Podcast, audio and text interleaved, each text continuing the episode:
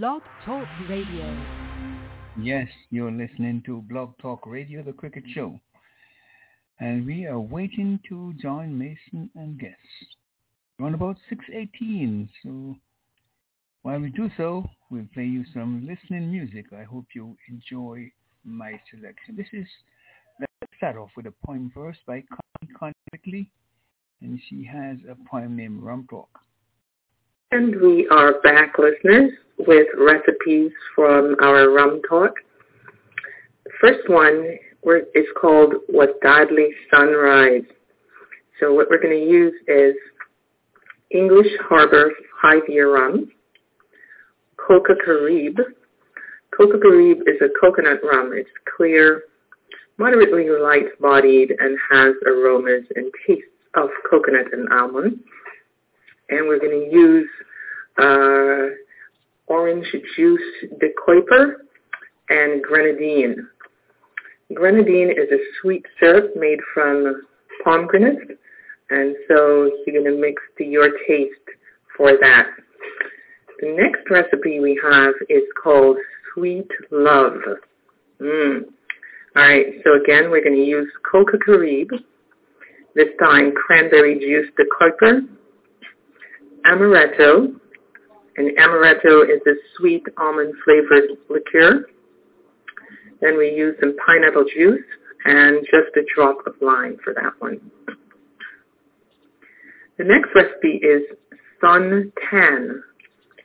And again, we use uh, coca carib, but this time we're going to be very specific. We need just one ounce of coca carib, and one ounce of Bailey's.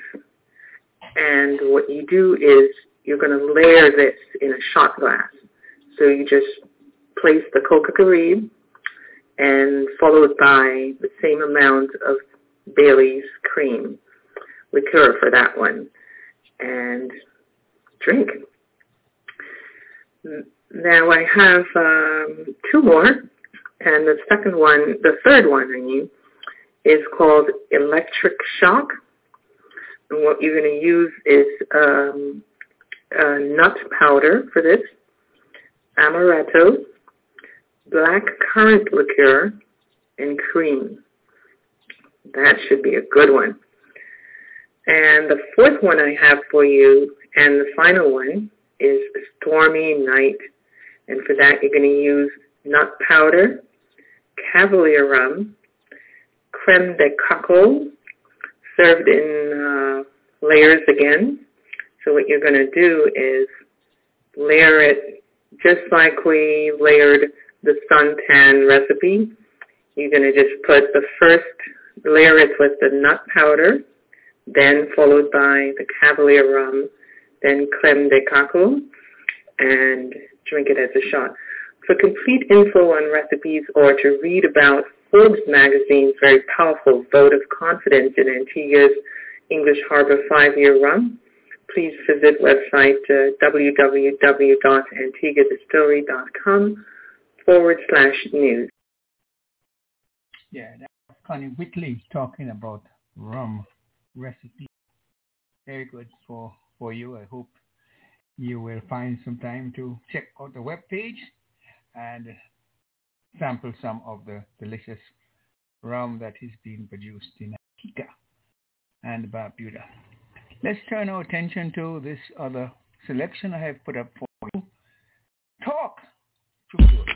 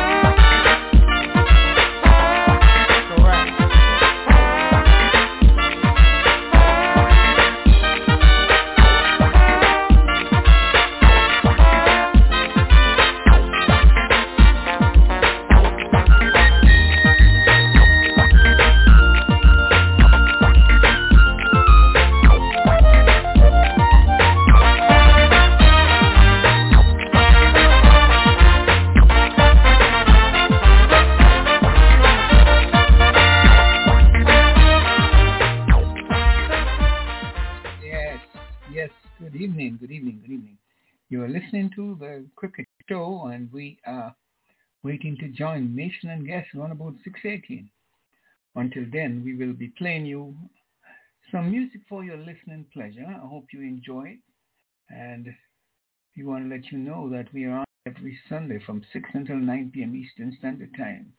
When we talk cricket, talk pure cricket. And this week's episode, or this Sunday's episode, will be we'll have a special guest, Lawrence Yaga He's going to be on with us this Sunday, God's willing.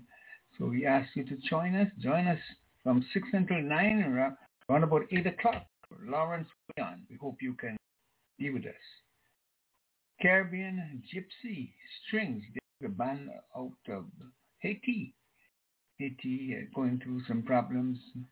Bus is being held up with footballers. Uh, don't know what is what this world is coming to. But listen to Gypsy.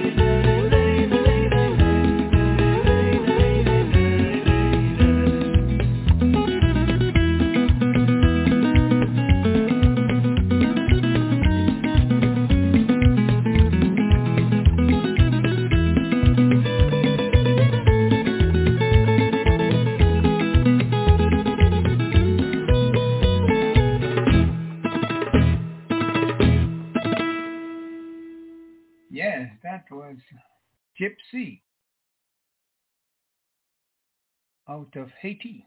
That's the name of the group. This other one is by Foster for Peter. Remember, we are waiting to join Mason and Guest in about three, five minutes time, but we have one by Foster for Peter. Um, song I love very much, played it a lot. So you're listening to the Cricket Show, and obviously we will be joining Mason and Guest around about 18 minutes after 6 o'clock. And we will be filling the time with some music for you. Hope you enjoyed. Here is Foster for Peter.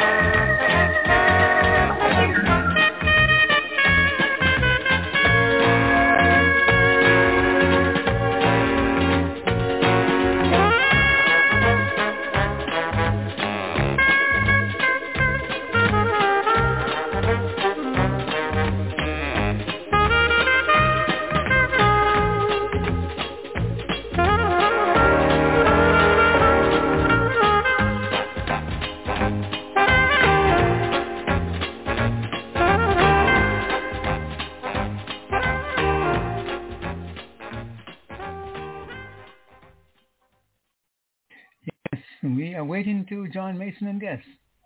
Mother Popcorn by James Brown. Yeah, yeah, yeah. Yeah, yeah, yeah. Yes, you're listening to the Cricket Show. Waiting Yeah, to find Mason and Guest. yeah. Listening after 6 o'clock. Popcorn. Give it up. Until then, Some like the music for your some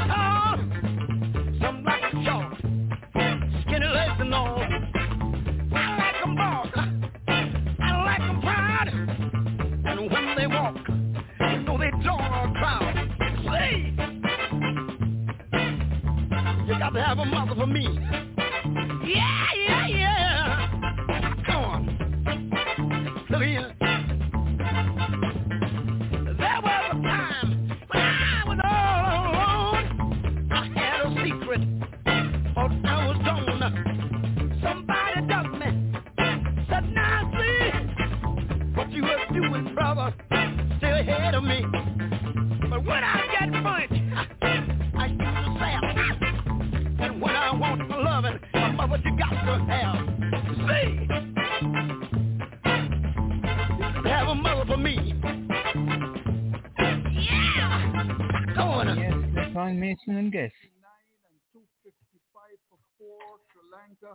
The West Indies 271. So it means that the Sri Lankans are in front uh, with a lead of 153 with six wickets in the bag. And one would want to suggest that having been bowled out for 169 and to have restricted the West Indies to 271 with a tail not wagging this morning that Sri Lanka, they've crawled their way back into this match. And when you consider the West Indies have to bat last, you never, never know. It's a very interesting situation. Of course, we're going to be looking at that match. We hope to go to Antigua and talk to some of the big guns down there a little bit later on. And of course, we also want to pay some attention to the upcoming elections. Yes, come Sunday, March the 28th, it's going to be Skerritt and Shallow facing Sanasi and Hope. And from all reports, it could be a very interesting battle. Question we ask, who will win? The answer is I really don't know. All right, let's, uh, without any further ado, we're going to look at that scorecard a little bit later on. But Toby Radford, the batting coach, um, is very much online. Uh, I don't know where he is. Maybe he could be at the White House uh, talking to Joe Biden. Um, it, it, can't be Donald Trump anymore, really. Where are you, uh, Toby? How are you? Are you, are, are you at the White House? Well, are you at the White House? I hope you are. No, I wish I was. no, I'm in the uh, still in lockdown in Cardiff, still in lockdown in the UK. We've been in lockdown for three months. Mm. Right, than five months. Oh, my golly. Yeah. All right. So, so it means you missed Barbados. Oh, do I? What, that sunshine and the heat and the blue skies and the blue sea? Oh, God. I'd give anything to get Barbados now, believe me. Indeed.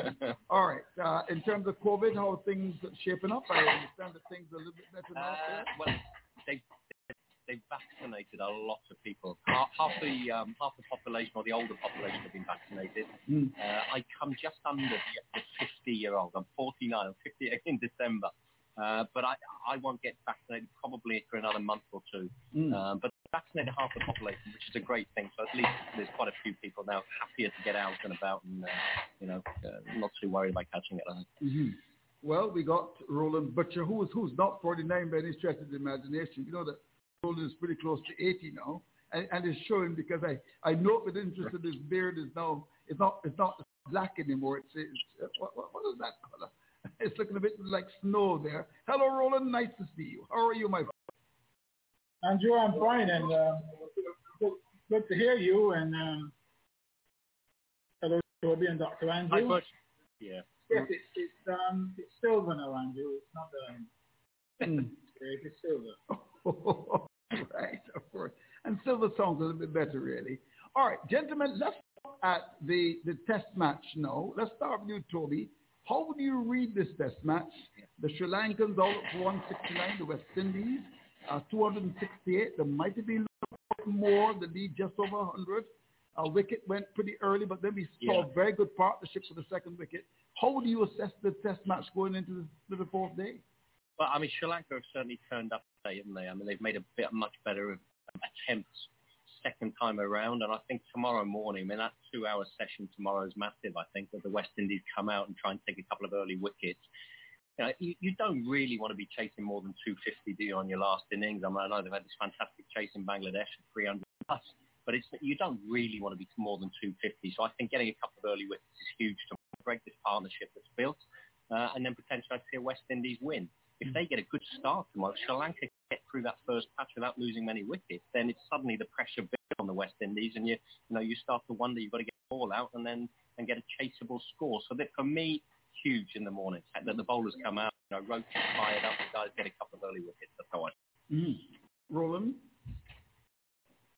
Well, Andrew, I think the situation right now, the game is very poised. I think going into tonight, um, will be a lot happier than the West Indies because they're really on the brink.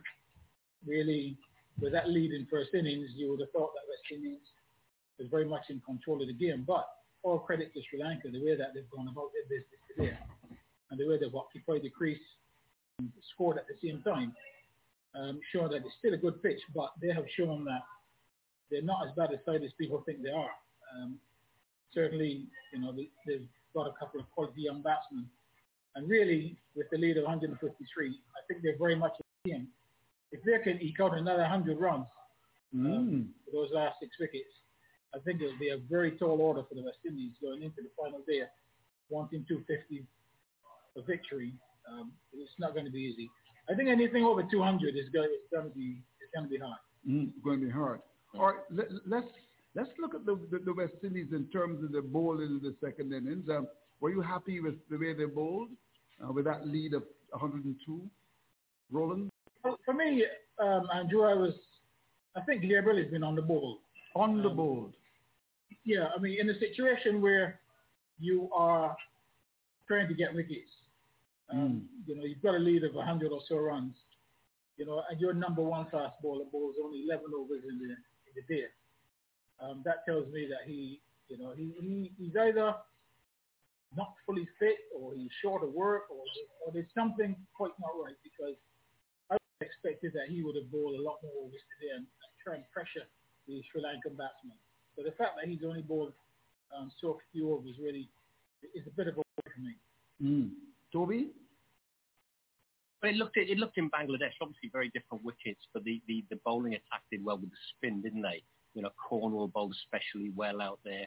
Uh, he just I, I haven't been able to see the footage there. I've been following the score on my app here, uh, but it looks as if he's gone at three or four and over and hasn't the same damage on that pitch that he was doing on the pitches in Bangladesh.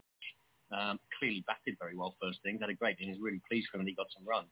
But it, it, it doesn't look as if the spin has done the damage. And, and is probably right. You need your, you need strike bowler to be bowling more, uh, and it's his job to get up and, and, and knock a couple of them over. But you know, if you're only bowling 11 overs in a day when you, you've got that kind of lead, I think you, you, you as it says, you either there's either an injury there or there's something a bit more going on because you'd expect him to probably bowl, you know, another four, five or six overs on top of that in a day, to be honest. Mm. Dr. Ford, how are you, sir? I see you're making a note. Is it about Kraigg Brathwaite's captaincy? uh, hi, Andrew, and Roland, and Toby. Um, I was actually just uh, having a look at my computer. Uh, question, Toby. We we didn't get to 300 in our first innings, but we batted a lot of balls. And, you know, three of our players got start, Campbell, Mayers, and the but uh, only Cornwall was able to get over 50. Is that something that that concerns you? We we had opportunities, but did we? Yeah. Yeah, I I think there's, definitely been more discipline, and it looks if you look at how they played at the, in Bangladesh, you know, just a month ago, where they won those two Test matches, they occupied the crease, they were prepared to bat for long periods of time. Mayers, Bonner, Silva, uh, so it's clearly a plan. Uh, and you're seeing that now with the opening batters, they're starting to, to, to look to play. The danger is if you bat long periods of time but you don't score, and then suddenly you lose two or three wickets, you, you have been there a long time, but you haven't gone anywhere. The ball hasn't gone anywhere. So if you go on, it's fantastic, and you set up games and you win test matches. What you can't afford to do is bat long periods of time and get out 40. You've got to go on and get your 90s, 100s, and big hundreds. Uh, and that didn't happen yesterday. Most of those runs you know, people got starts early on, but most of those runs came in that lower middle order. Uh, and without Da Silva and Cornwall coming in and doing what they did, there wouldn't have been a lead at all. Mm. Um, so what you're saying, you know, people got in and didn't go on. But there's clearly an intent, and it must have been discussed in those meetings, and it, must be a team plan. They're looking to back time, which I'm all for that in Test cricket. But you, if you do that, you've got to go on. You can't be getting then, get, then getting out in 30s and 40s. Otherwise, you don't go anywhere. Mm. Uh, Roland, we saw today uh, uh, we weren't getting the wicket quickly, and we ended up seven bowlers. You mentioned that Gabriel wasn't bowled enough, but Mayers got two wickets and Mayers bowled enough. Well, I mean, question is that's a very good question, but I mean, at the moment he's not considered one of the main bowlers. I mean, you've got several, you've got bowlers plus the spinner, so you know Mayers will certainly come into this after them. He will not be considered certainly before bowling before Jason Holder or Zari Joseph or Roach or Gabriel. So he will come in um, later on. Um, what I would say is that there's been a, a reliance on the spin because, you know, Cornwall bowled 25 overs today. Nobody else bowled more than, I think, what, 14? Yeah, Jason Holder bowled 14. Bowled 25. And all the others were 13, 12, 11. Uh, he's going for 85. So, you know, that has not worked. You know, Sri Lanka, you must recognize that, you know, where they come from, they, they don't play the spin too bad. They're, they're, they're pretty good players of, of the spin bowling. So Royal Cornwall is a threat. You know, I think he's got to be used wisely because, you know, they will also enjoy back in the game. You saw today, you know, Fernando, who is a very promising young player, you know, the way he played the spin, he didn't just play orthodox. He played several reverse sweep mm-hmm. with authority. So it tells you that even a young player like him, that he fancies himself against the spin. So that's where West Indies has got to be very careful that they don't put all their eggs in that one basket. And um, the way things have worked out today, I think it's worked out perfect for um, Sri Lanka. Um, Dr. Ford, going back to yesterday, I think things could have been a lot worse for the West Indies, really, because, you know, Cornwall got them out of jail, really, yesterday, because Sri Lanka was right in the game. And that partnership with Da Silva is what really allowed us to get that lead. So it could have been even Stevens. And the way Sri Lanka back in the second innings, and the stats have shown that Sri Lanka usually bat very well in one of the innings. Mm. Not well in the first innings, but they're showing that the second innings, and that is going to form. Um, so that has been expected of a team like Sri Lanka. So West Indies, they got out of jail, but I think today, over reliance on, on spin, when perhaps the fast bowlers could have done some more work. So I'm saying just just before uh, Dr. Ford comes in that um, Kraigg Brathwaite got it wrong? No, no, Andrew. Andrew, that's what you're saying. I'm not saying that at all. No, but you're saying no, no, no. But you're, no, but I'm listening to you very carefully. You say Kraigg Brathwaite got it wrong. In terms, in, in, in, in, terms of the way sure set up, in terms of the way set up his bowling. I'm sure. I'm sure that Kraigg is captain does not make um, all the decisions. I'm sure. Mm. You know, the discussions take place. I was watching and I saw all the senior players having discussions. So yeah. when it comes to um, but Roland, but Roland, but but, but, but Roland, you said, but, but Roland, you said. Andrew, this is my observation. No, no, but but I, but but I'm listening to you and making note. I, I am criticizing the captain. Mm, but hold on, hold on, hold on, hold on. But you said um, that you were surprised that uh, Gabriel only bowled 11 overs. Didn't you say that?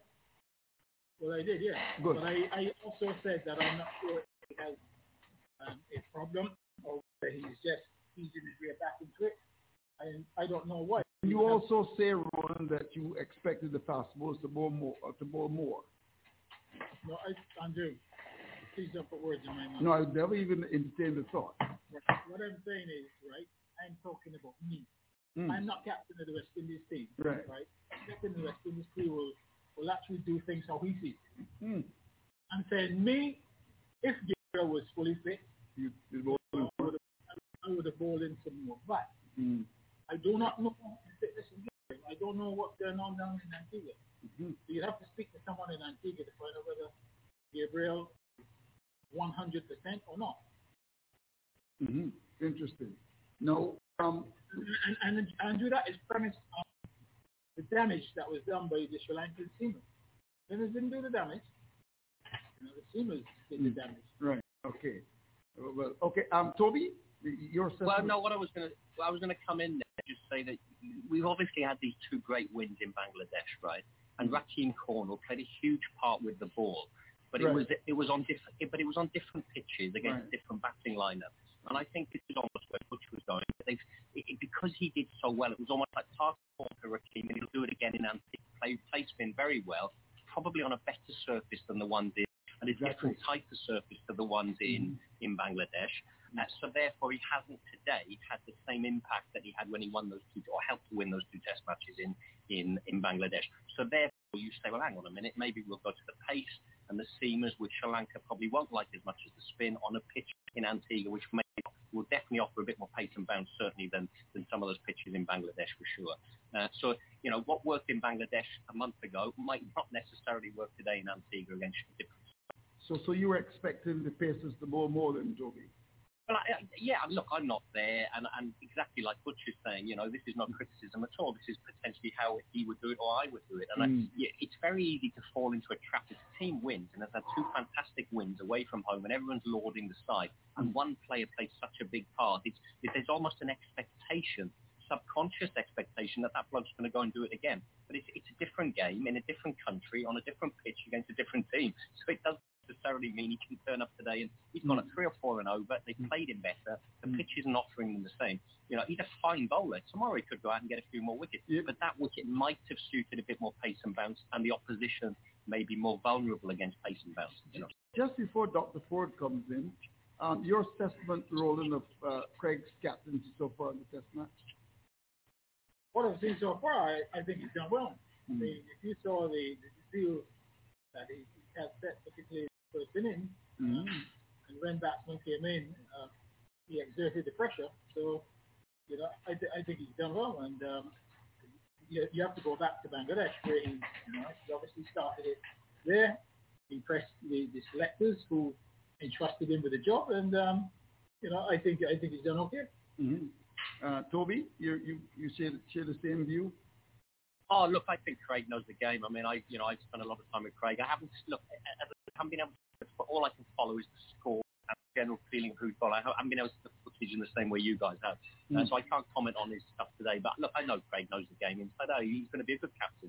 Um, so I, I've no, I have no queries of it. But to be honest, I had no quibbles with Jason. You know, I've, I've spent a lot of time with Jason. So uh, I don't want to get caught in this. Um, you know, No, not at all. captaincy. No, You know. I, I, my, my concern is that they're instinctively defensive. That's my that, that's What my the, what the captains Oh are. oh yeah. Put them. I yeah, but I, mean, but oh, I think, to be honest though, Andrew, and I, I think Butch was alluding to the point as well. It's not only the captain, you know, there are there are other coaches around him. There's a head coach, specialist coaches, there's Mm. discussions with other players. So, you know, when decisions are made, it's not only one person makes a decision. Mm. You know, there's often discussions go on clearly in meetings leading up to the game, lunchtime, tea time. Mm. There's always talks about what we should do next. And uh, yes, the captain carries the can at the end of the day, but it's Mm. not always his his thinking. Mm. All right. Well, Dr. Ford is keen to come in. He's a big Jason Holder man. Dr. Ford. Um, well, you're bowling some some spin there or pace. I'm not sure. But medium pace, medium pace like Kyle Mayers. will be a rolling side down for for the free strip from. Toby around the for uh, previously.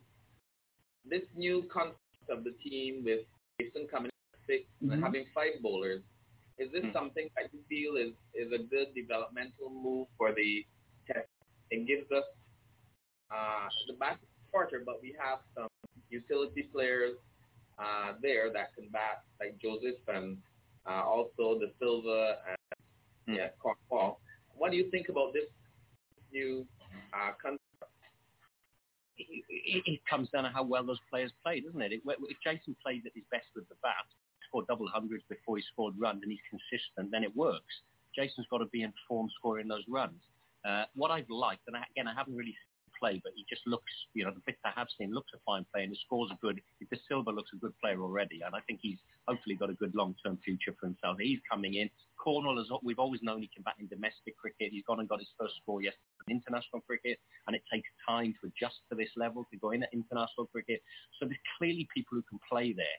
It's doing it you come up against the best teams, isn't it? So when you come up against the best bowling attacks, whether it's England, you know, it, it, when it's swinging around, or it's Australia bouncing you, or South Africa on quicker wickets, th- th- that's six, seven, and eight going to be able to hold up against Trent Boult and Stark and all these other people around the world because there's so many other top teams that you can come up against over the next few years.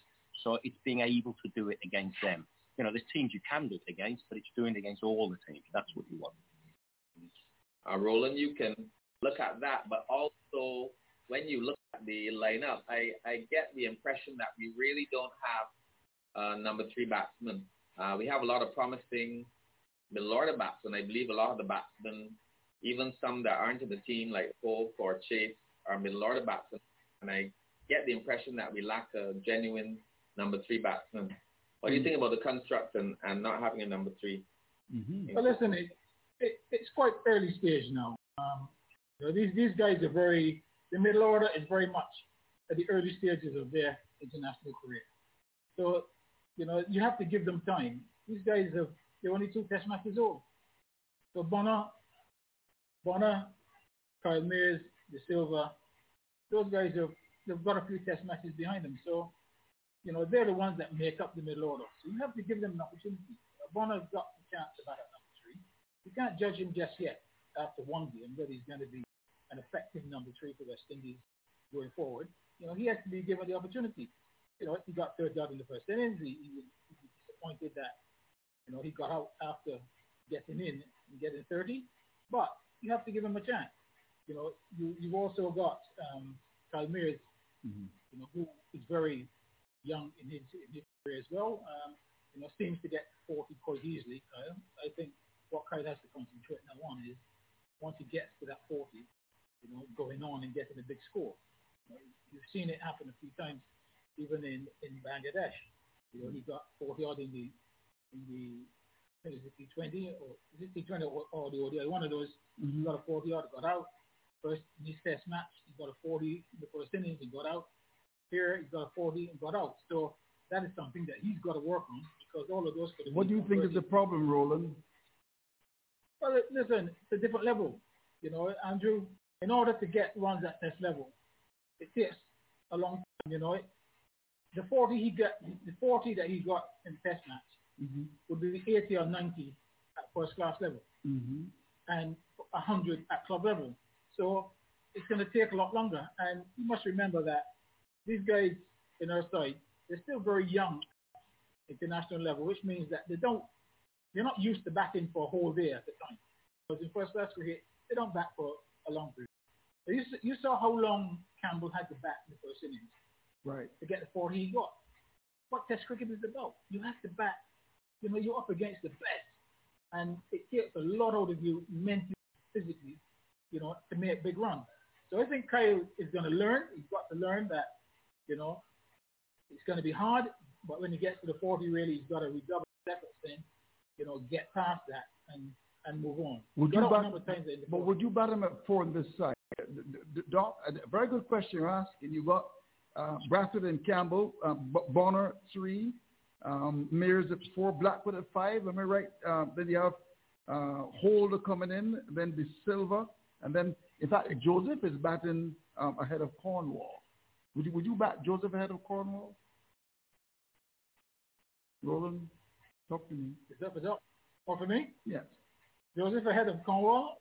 Well, I think on what Joseph has done so far in international cricket, Cornwall has done it. So, you know, Cornwall is a, is a work in progress. Mm. So, you know, Joseph would have justified his elevation in the order because the, the guy has got 280 odds in the last three test matches. Right. So, you know, you, you've got to you've got to reward that, and, and there must be something there. So, you know, only time will tell whether he he's able to continue uh, doing that. But you've got to give the order a chance. You know, Mm. I think So, clearly, so, so you have no you have no difficulties with the order. Is that what you're saying, Roland? but not as it stands now. I think in in if if, if you look at it, what you Mm. would really like to see, based on experience, um, I would have liked to see Blackwood split Mayers and Bonner Say based on experience. say that again. What I'm saying is Mhm. the experience of those three players. Right. Um, right, you've got Bonner, At three. you've got Kyle Mayers, Mm-hmm. and Blackwood. Right. Blackwood is clearly the most experienced out of all of those, Right. and, it, and have done better than all those three. But obviously, you know, maybe his preference or their preference to at five. All I'm saying is that those two young players at three and four, a lot of responsibility because, you know, three and four in the side, you know, the best players have to be there. So then you, you do So have a might slight- not those, you, see, you do have a problem with the order then, because you're suggesting here, And so I have a- you- but, but, but you're suggesting based on what you're saying. Hold on, based on what you're saying, Roland, is that you're saying that you were back back with a head of mirrors. Isn't that what you're saying, Roland? And you listen to me clearly. I, I'm listening to you. I always listen to you, Roland. experience, through, my- experience of 20 odd years as a professional, Yes. I, I, I have gained quite a lot of insight into the game of cricket. Right. What I'm saying is that my estimation, Mm-hmm. right, Bonner coming at three and four, they're the two youngest players Right. in terms of international exposure. Right. So it's going to be it's going to be additional pressure because they're going to be up against the best ball. Ball is going to be relatively new, and three and four in a team is where your best players back. All I'm saying is, and I may be wrong because Blackwood might prefer, and the team might prefer Blackwood to bat at five. What I'm saying is based on experience, mm-hmm. right? You know, in another team, you know, Blackwood would split those two so that they don't come one after the other. Because, you know, test cricket is not easy, Andrew. No, it's not. If It is not like playing at St. Saskatchewan on a Saturday afternoon. Nope. if you back three and four, this match is that is serious. Mm-hmm. All right. When we come back, we're going to certainly throw the same question to Toby Radford, who's made some notes. And of course, we also want to continue um, our chat in relation to the team. I also want to ask the question. Um, I know it's has happened. Um, would you would you um, not maybe play Darren Bravo on this side because you know it looks to me as if maybe you could be a batsman short. Mm. I mean, I'm not quite sure. But of course, when we come back from our break, that Mason and Guesses Growing Association with a very good friend, Bob Daughtry from Youth Sport and Culture. Hey, yes. look at you stepping over design address. Yes, indeed. You are listening to Mason and Guest. We are waiting for waiting to rejoin the the, the broadcast. Definitely, we would like to invite you to be with us come Sunday, and every Sunday from eight from six until nine p.m. We bring you cricket.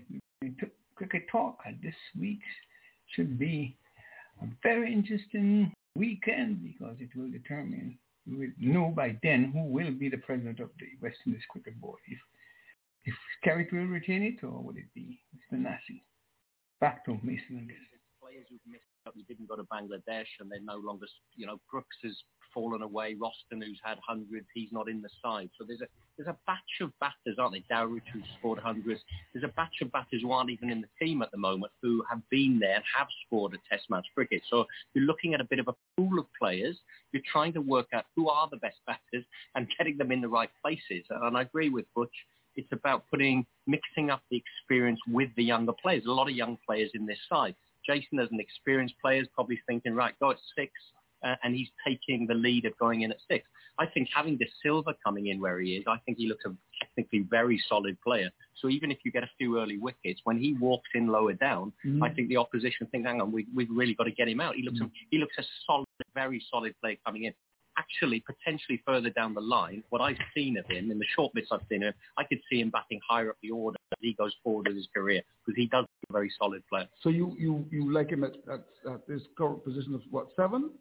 You, you, you like him better? Well, I, no. What I'm saying is, I think he, I think he has the technical potential, from mm-hmm. what I've seen, to go higher up that order at some time. Not hmm. necessarily now, but definitely in his career, he will end up much higher than he is now. I, I believe. Mm. You know, he's a proper batter coming in. Mm. You know, even when you get them five down, he walks in. Yeah, I think yeah. it's great from a West Indies point of view. Yeah, yeah, yeah. The West Indies coming, yeah, he's get coming, runs much higher. I, I believe. And he's come to a crisis on many occasions. But of course, you know, some people say that. Oh, he will because he can play. Yeah, yeah. But but but uh, I put it the other way. I, I think you should try and stop a crisis. So perhaps you better hurry may not get that. Well, that's what I'm saying. So, yeah. so, there may, yeah. so there may be a time, yeah. there may be a time where he bats in the top five and, mm-hmm. and he ends up in the top five. At the moment, he is where he is. He is. And, and seven it's, is good. great from a West Indies point of view. There's wickets down. Mm. And you've got to get him out because he can bat. You yeah, know? indeed. And he played well in New Zealand. Look, mm. if you play well in New Zealand against mm. Boult and those bowlers on those pitches in New Zealand, you know the guy can play. Mm. You know, because that was a real test. And mm. that's the other thing. When you look at the batting lineup, right, You've got to look at, you know, what you faced in Bangladesh, and some of the guys did it. It was slow pitches, not a lot of bounce, not a lot of pace, good spinners, and they played well. Then you've got different challenges. Now, there are not many players around the world in any team who play brilliantly against pace, brilliantly against spin. They play well on the subcontinent. Different players have different strengths, and you've got to know your players and your batting order and the selections have to take into account the pitches you're playing on, the opposition you're against. That's why selection and, and, and the of things. There's a lot of thought goes into it. It's not just player A is in the team regardless because, you know, there's strengths of different players, again, in different countries and against different oppositions every time. Mm, interesting. Um, Roland, you, you're happy with, with, the position of Da Silva at seven and, and uh, Jason Hole at six? Well, I think at the moment, I I'm quite happy for Da Silva not to have too much pressure on him. Um, for the, the same reasons as I said earlier. I mean, he is very young in his test career. I want to rush him too, hmm. too soon. I, am not quite sure I understand what you're saying though, Roland. Not not to have too much pressure on it. What, what, what, what, do you mean by that? What, what I'm saying is, too too often in the in the Caribbean, and I, I hear it with a lot of my colleagues that as soon as somebody has done well, mm-hmm. they have suddenly cross the mountain and they have to be pushed up to the top. No. Mm. When someone has done well, Mm. what you need to do is nurture them and Right. let them get comfortable at doing what they're doing in that position Mhm. before you elevate them. We Mm. tend to, as soon as somebody shows potential, Mm. you want to rush them up there. Mm. No, the Mm. Silver later on in his career may end up in four or five. Right. Mm. But right now, let him do what he's doing. At He's seven. it Well, let him learn the game. Mm. This cricket you have to learn, Mhm. and um, you know, because right now, you know, his potential, but Jason Holder has got test runs. Jason Holder has a, a, a double. Double, yeah, right, right. I Uh, can't so, so right now, J- So six is good. So, so six is so six is good for Jason as far as you're concerned. Roland.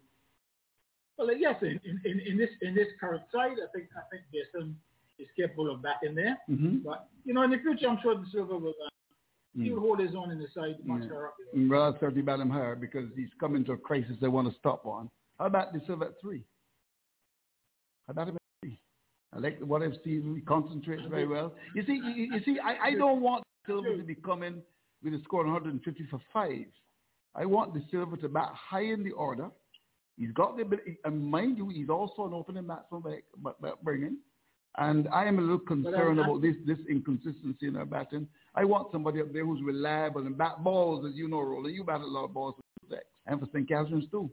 You do, you let me explain something to you very, very clearly, right? Batting, batting uh, first class bowlers Yes.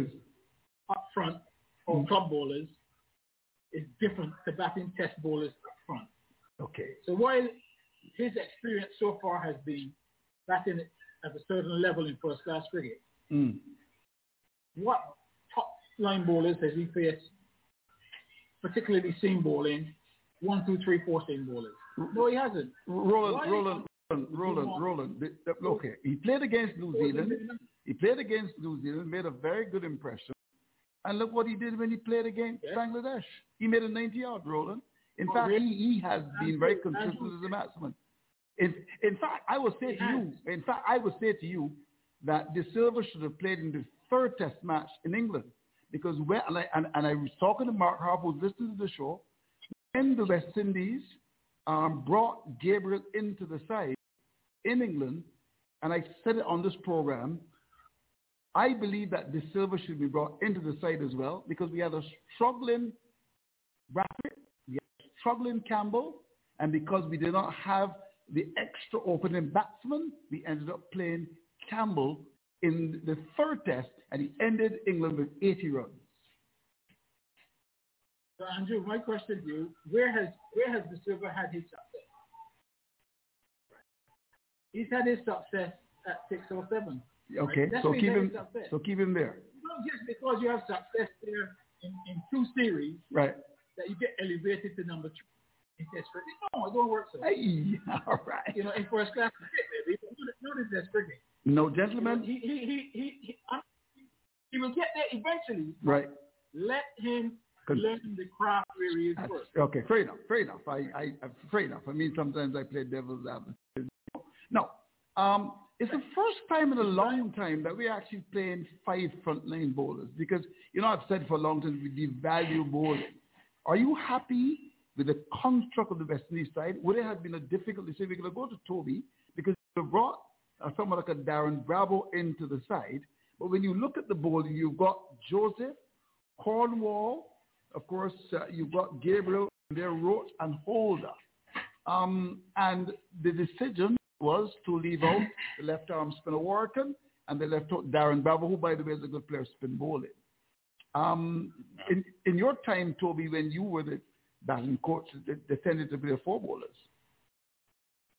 Yeah, we generally went with four, and the seamers would have bowled more more overs uh, in the day for sure.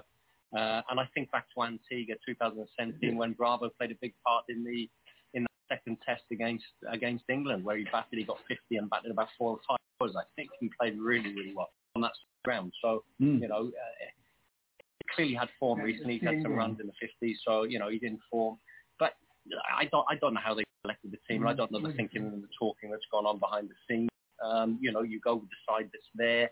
I personally would like to see one extra batter in there because Mm. our batting on its good day scores 400, but it's up and down days. It's never really consistent. And I Mm. think until we get that consistency, I Mm. think you always need that. that for me, I see that one extra batter. Can I ask the question before we could be, be- before we go to Roland and of course Dr. Ford? Would you play Darren Bravo in this team? Me personally, Yeah, yeah, yeah. Here in in, in, yeah, this, but you've got to think, well, who do you play him instead of? You know, who do you play him instead of? Carl Mayers, they, they want him to play. He's just got 200. He just won them a game in, in Bangladesh. You want to play Bonner, had a fantastic tour in Bangladesh, won them two test matches. So they want to show loyalty Mm. uh, to, as Butch says, the young players who are doing well. They, they want, and it's about developing players. You can't have players in and out. You can't have a player have two bad innings and drop in, you know, because you've got to develop the long term. And, and international cricket, very few people go in and they deliver straight away. It Mm. takes time. Mm. So the, the selection has to be consistent and fair.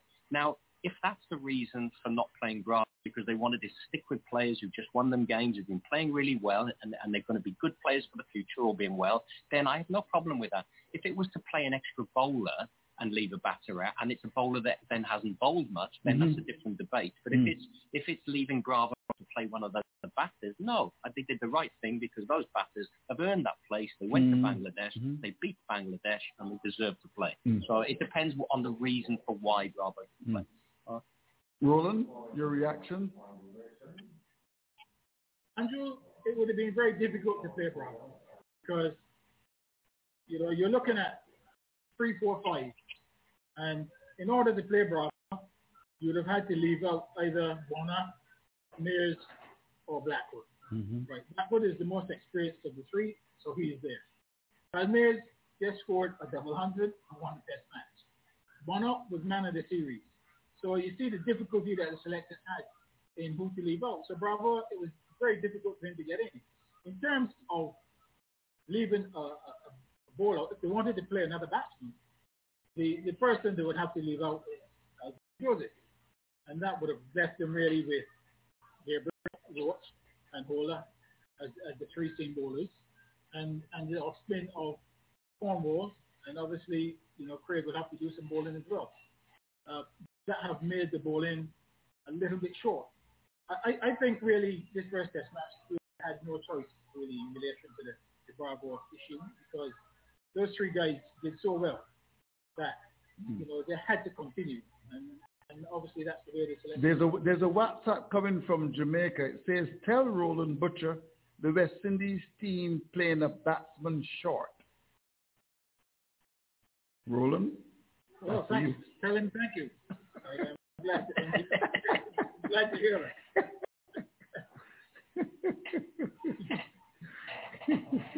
But Andrew, in order to be a batsman, in order to be a batsman short, you'd have to be a bowler short. right? Okay. Now, now, gentlemen, let, let, us go to Antigua. I, I almost said J- Jamaica, but of course, Courtney Walsh now is um is is is a is an Antiguan really. Um, he's married to an Antiguan and always enjoyed Antigua. The beaches there as well, and the food. Um, Ambassador Courtney Andrew Walsh is with us. Let's go and talk to him. He is, of course, a part of the commentary team. Hello, uh, Ambassador Walsh. How are you?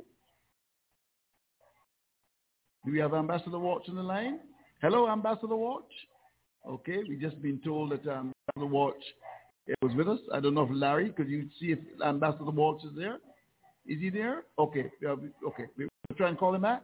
All right, all right. We're going to try to get Ambassador Walsh uh, very much um, on the program. Dr. Ford. Yes. Uh, well, Toby, I have a question for you. Um, Alfred has played uh, 14 test matches, taken about two and a half wickets per match. His his best uh, figure maybe three for 30 odd. He hasn't had a four wicket or five wicket haul. Uh, he's young. He's going to the UK. Uh, what do you think about Alzarri? How is he progressing for a young bowler with that type of, of record thus far? Honestly, I think his batting has developed more than his bowling in the last two years. Looking at him, he, he, he, he, he, was a guy who used to love his batting, right? He practices his bat. He's always hitting balls, and he's actually started scoring runs low down the order. But I don't see, I don't see, for all his ability and his pace, uh, and he has spells but I haven't seen him really develop his bowling the way I think I would have hoped, and I think everyone would have hoped because he was a, you know, he was a, an under 19 star in that World Cup winning side. Um, came in. He's, he's had really good days, but the good days, I think, is with the international team have tended to be with the white ball, where he's come on and the white ball gets that extra bit of bounce and pace. And he's a bit of an enigma, honestly. Alzarri's an enigma. I spent a lot of mm. time with him in mm. nets around the world, and he'll come in, he'll charge in 90 mile an hour against his own players in the nets. And then some days in the middle, whether it's rhythm, Yeah. confidence, it's coming out at 82, 83, and you think, well, God, yesterday you were trying to kill our own blokes, and then we want a bit of that, we want a bit of that for the West Indies. So it's it's I don't know whether that's confidence or rhythm or technique. I'm, you know, I'm not a I'm not a bowling coach, but I've seen him where he really fires, and when he's bowling well, he's a fine bowler.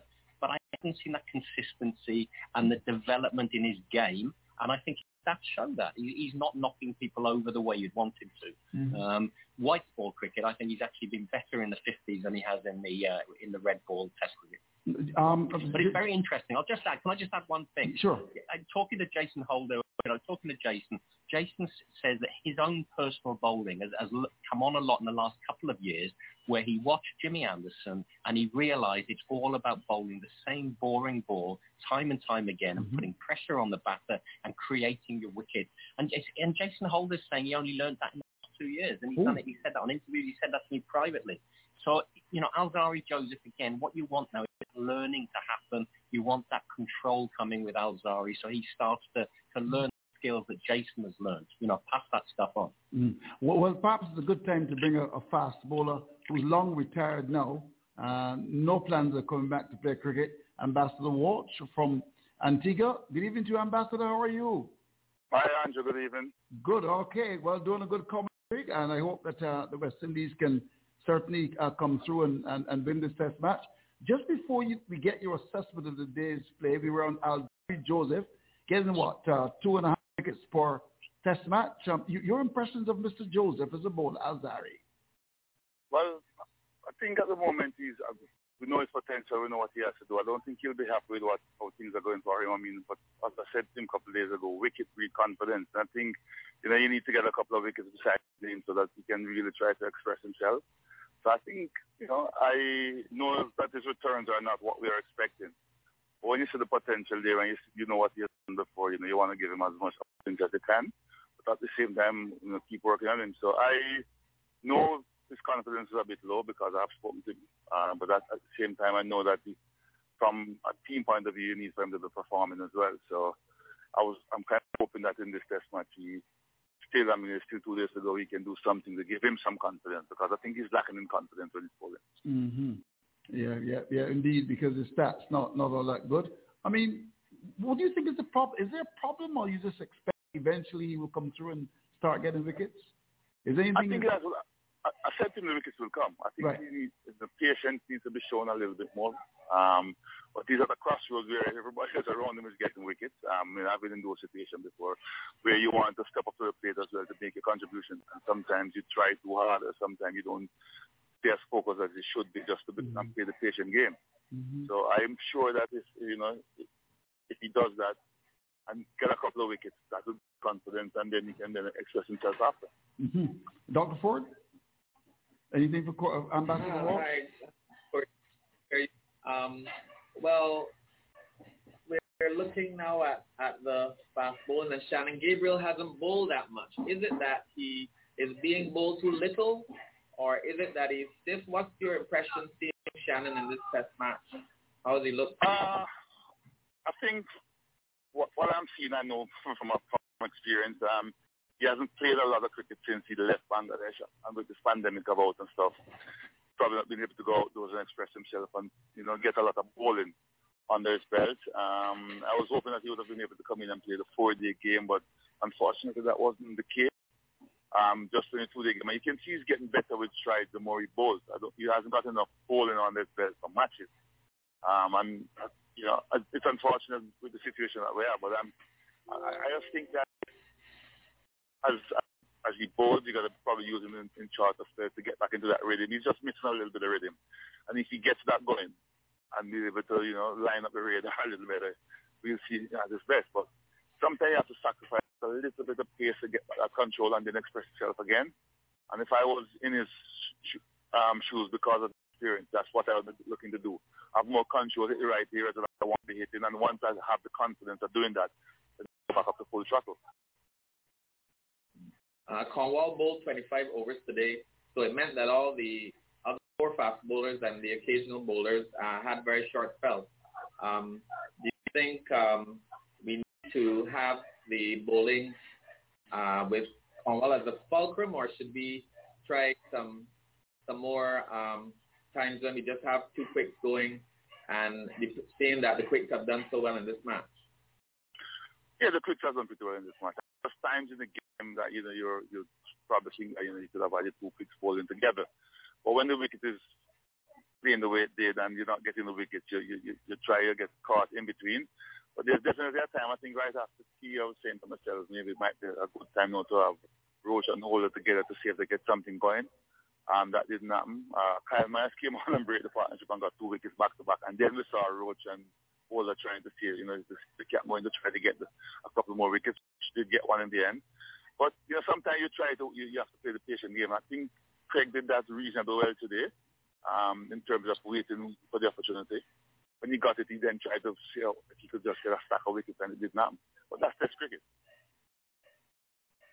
Okay. What what influence do you think this ball has had? Because the ball has been been doing a lot the whole match, and you know there's the kookaburra, there's the Duke. What do you think about us using this ball uh, for our test, test match?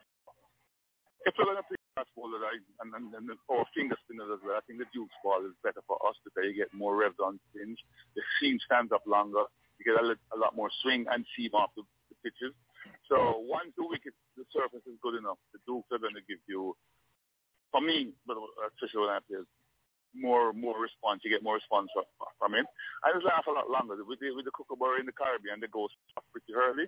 So after 10, 12 overs, sometimes there's not much you can do with it, but just, you know, mm. hope and pray or play the waiting game. But with the Dukes, it lasts a little longer, 30, 40 overs, you still get something good with it.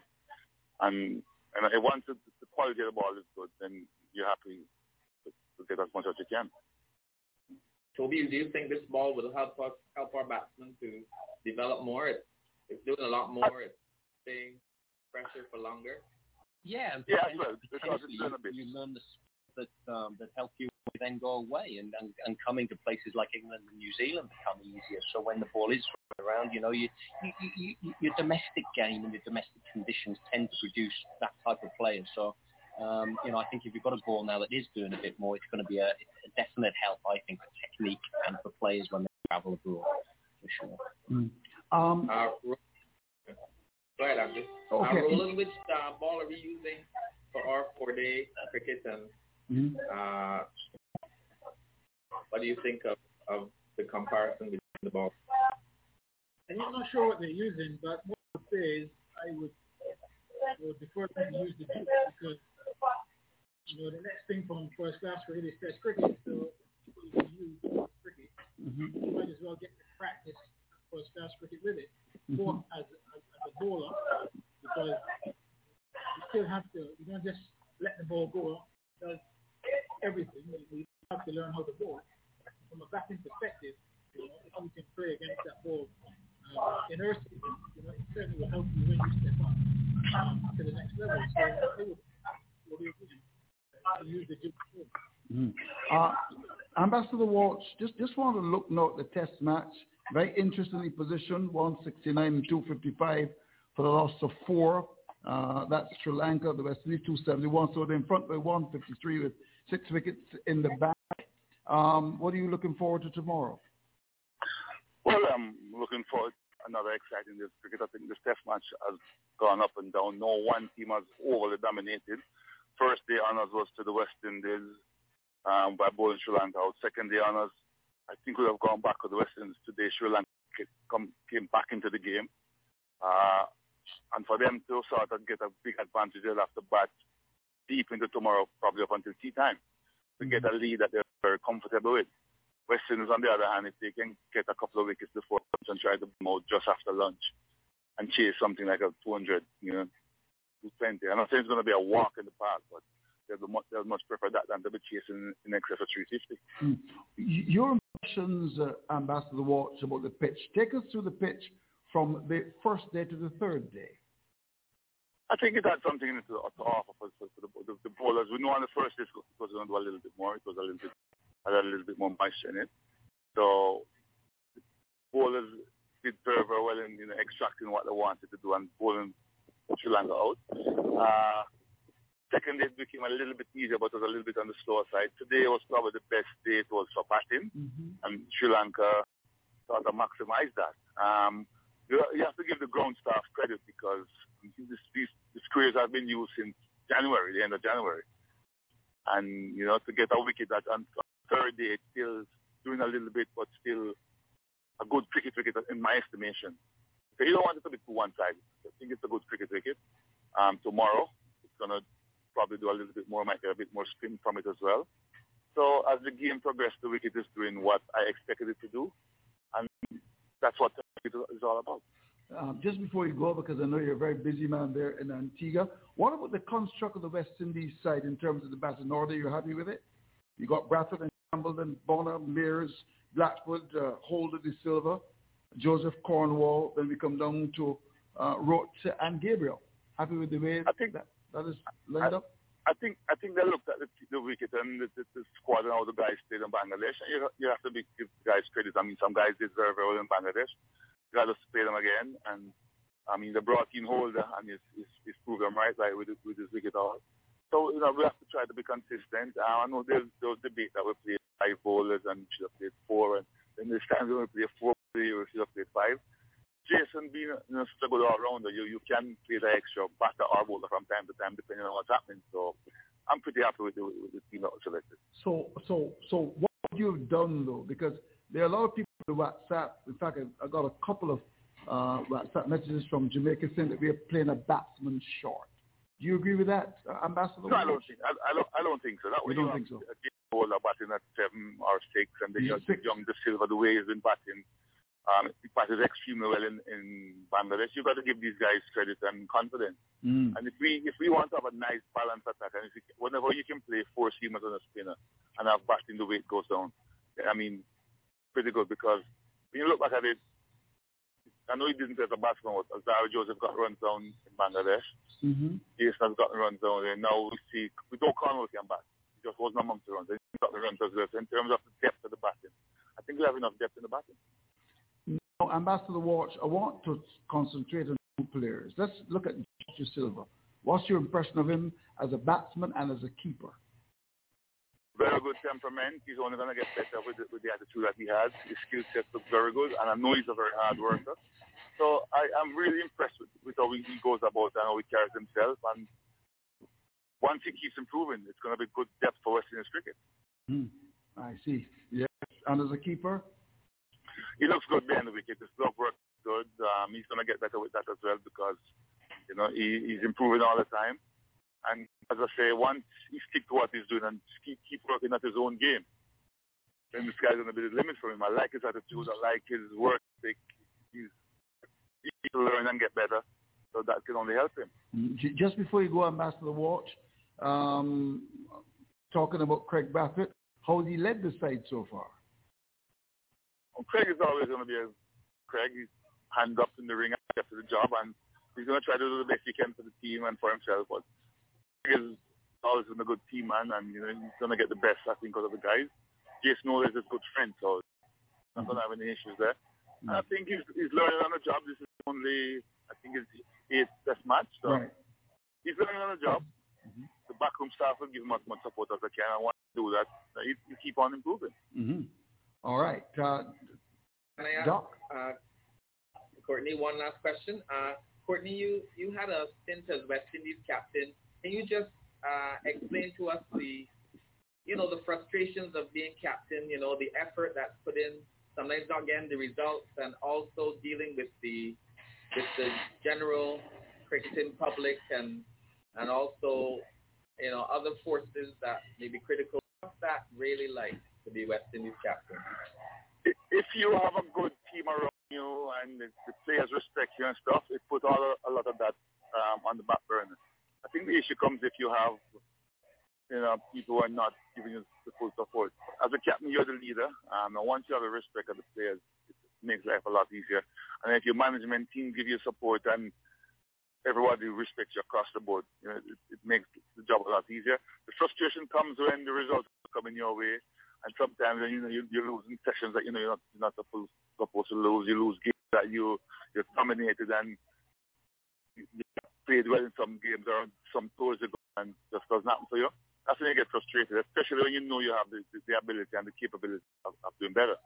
But um, as I said earlier, once you have people around you that will give you full support, it helps. It helps. Definitely helps.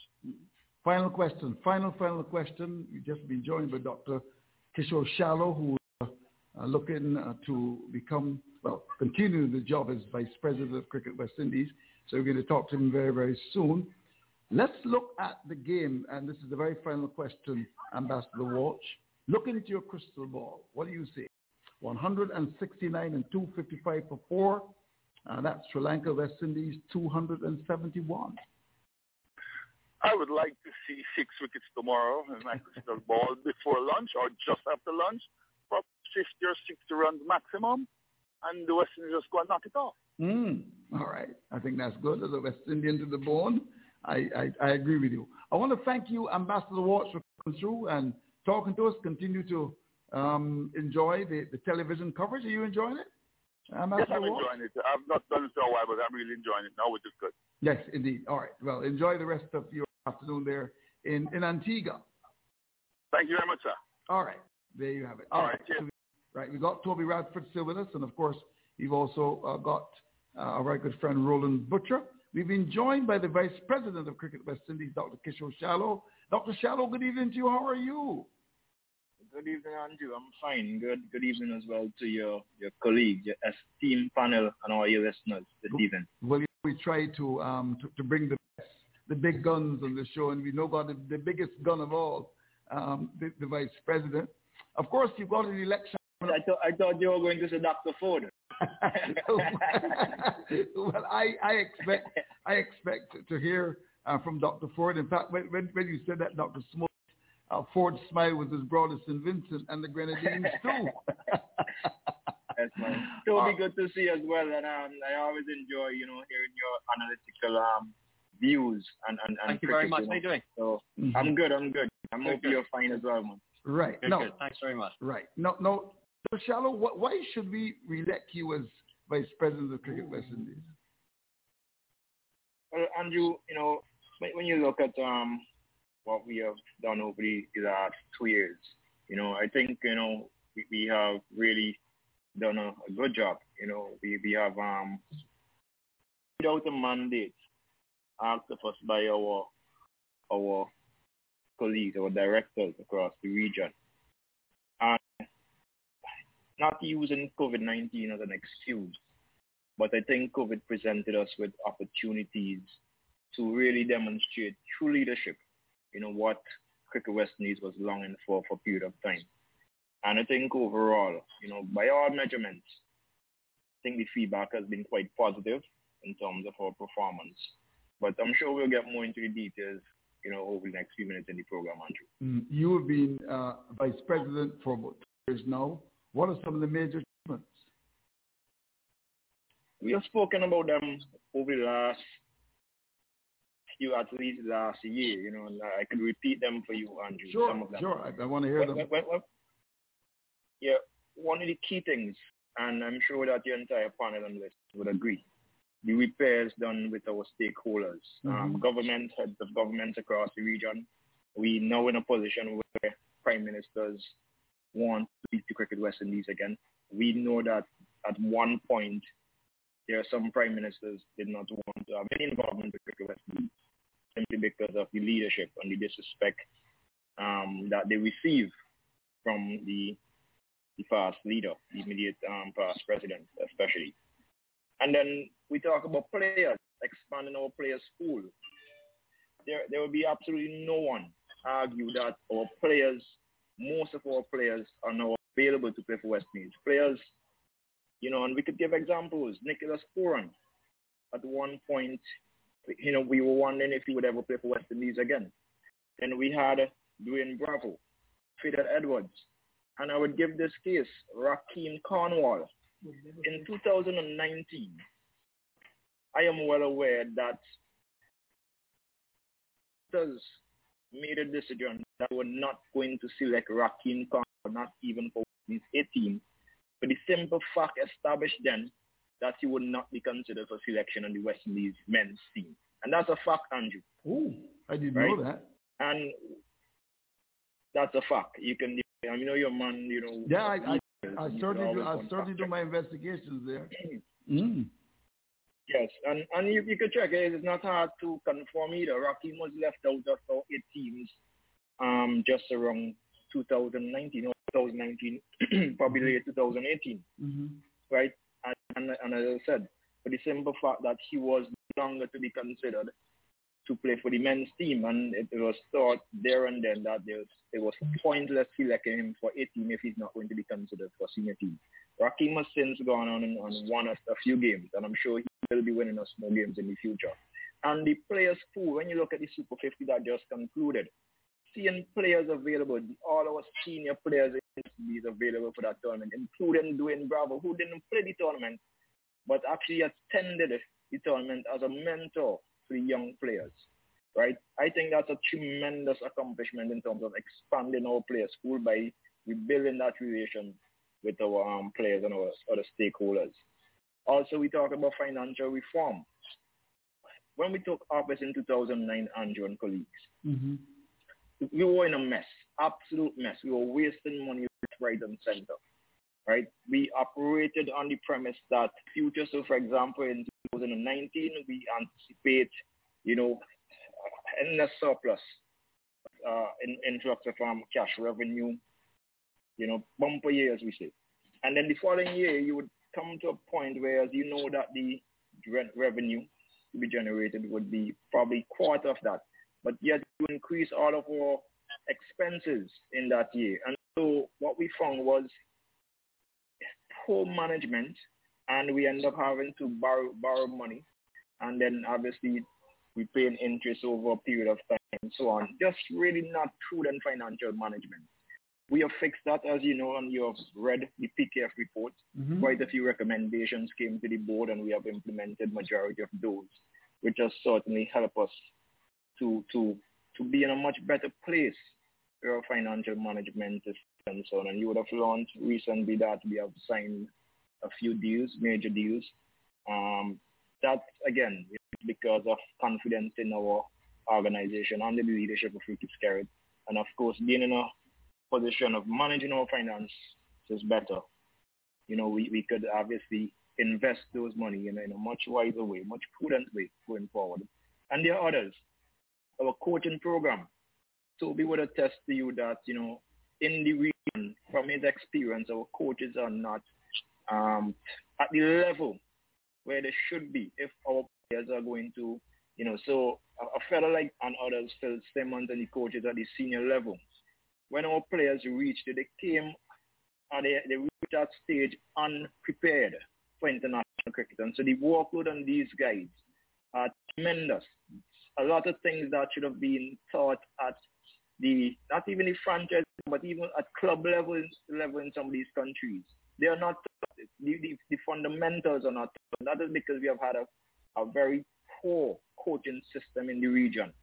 And we have recruited since Chris Bromazon, as you know, Andrew, out Mhm. from out of Yeah, Australia, Australia. who is our coach and development manager.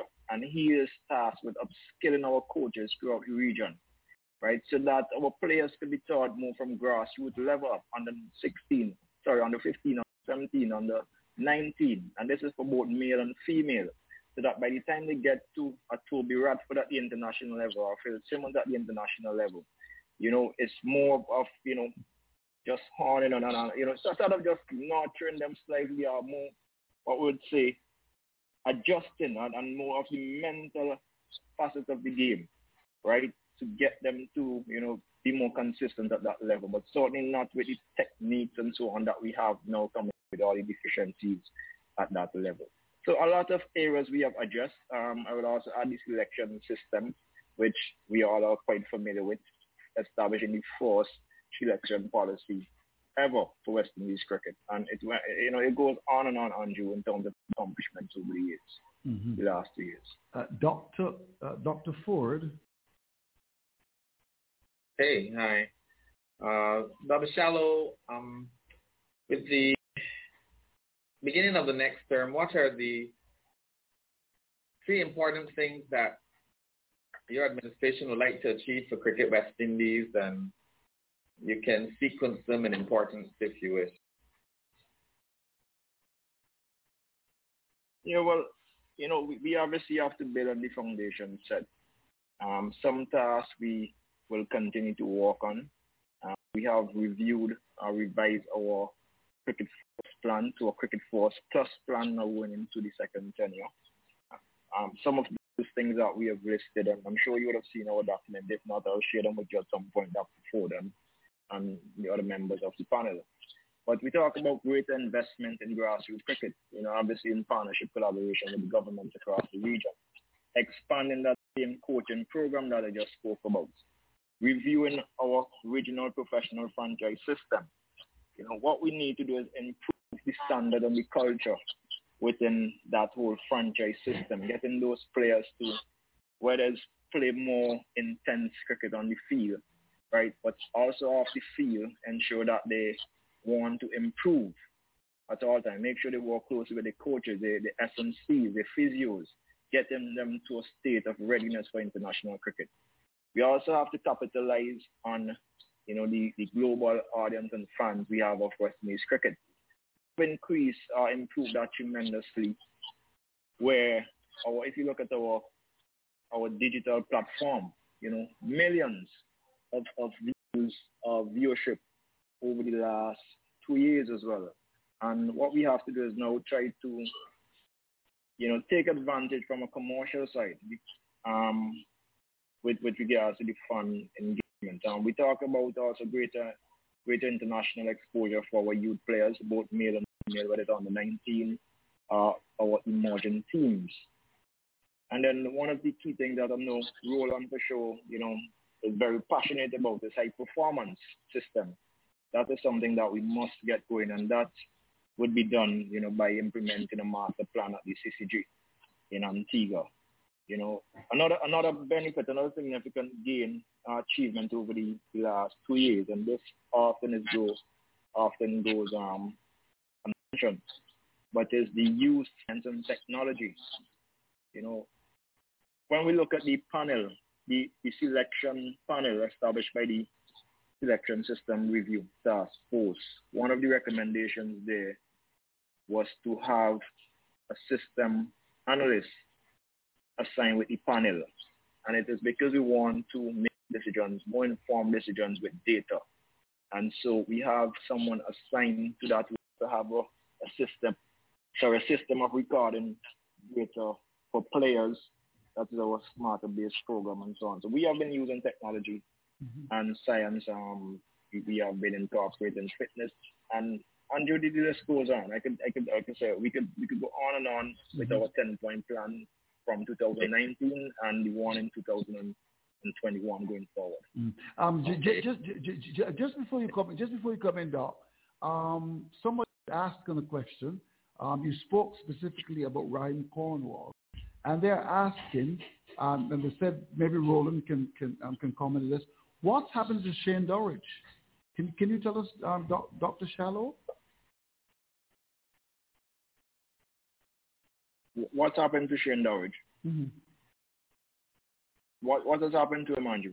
No, I mean, I mean, I mean, we haven't heard anything at all. I mean, Roland can, can, can certainly help here. I mean, it, you've been talking specifically about, um, of course, Ryan Cornwall, but I've gotten a lot of, a lot of, lot of WhatsApp messages. Yeah. Of course, you know, he came back I- from, I- I- from New Zealand. What's happening to him? Do you know?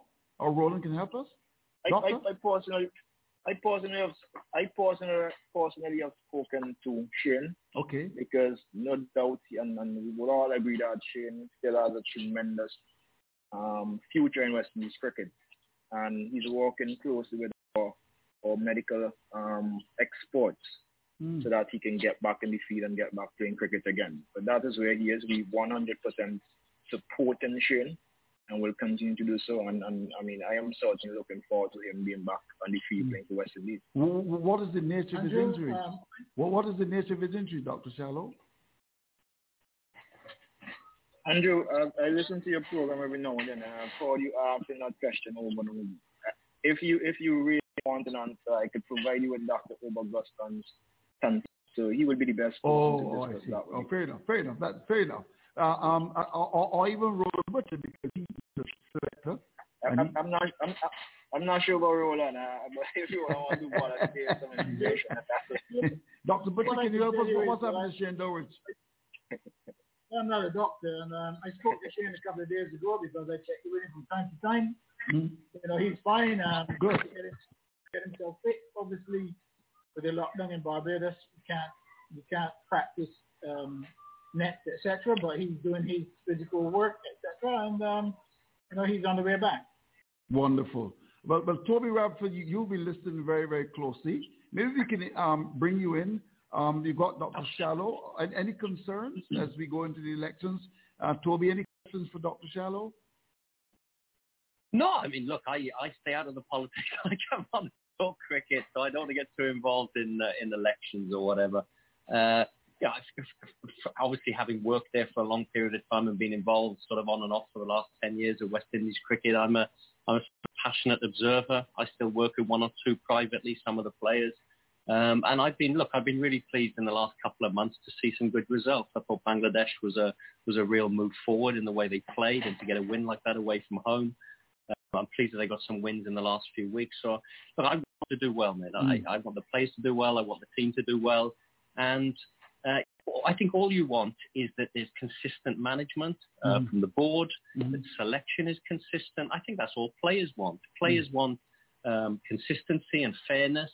Um, and clearly there has to be good financial management. All of those things need to take place. And, you know, from my point of view, may the best man win because you just, we want a good product. And, and West Indies is an enormous product around the world, isn't it, to market?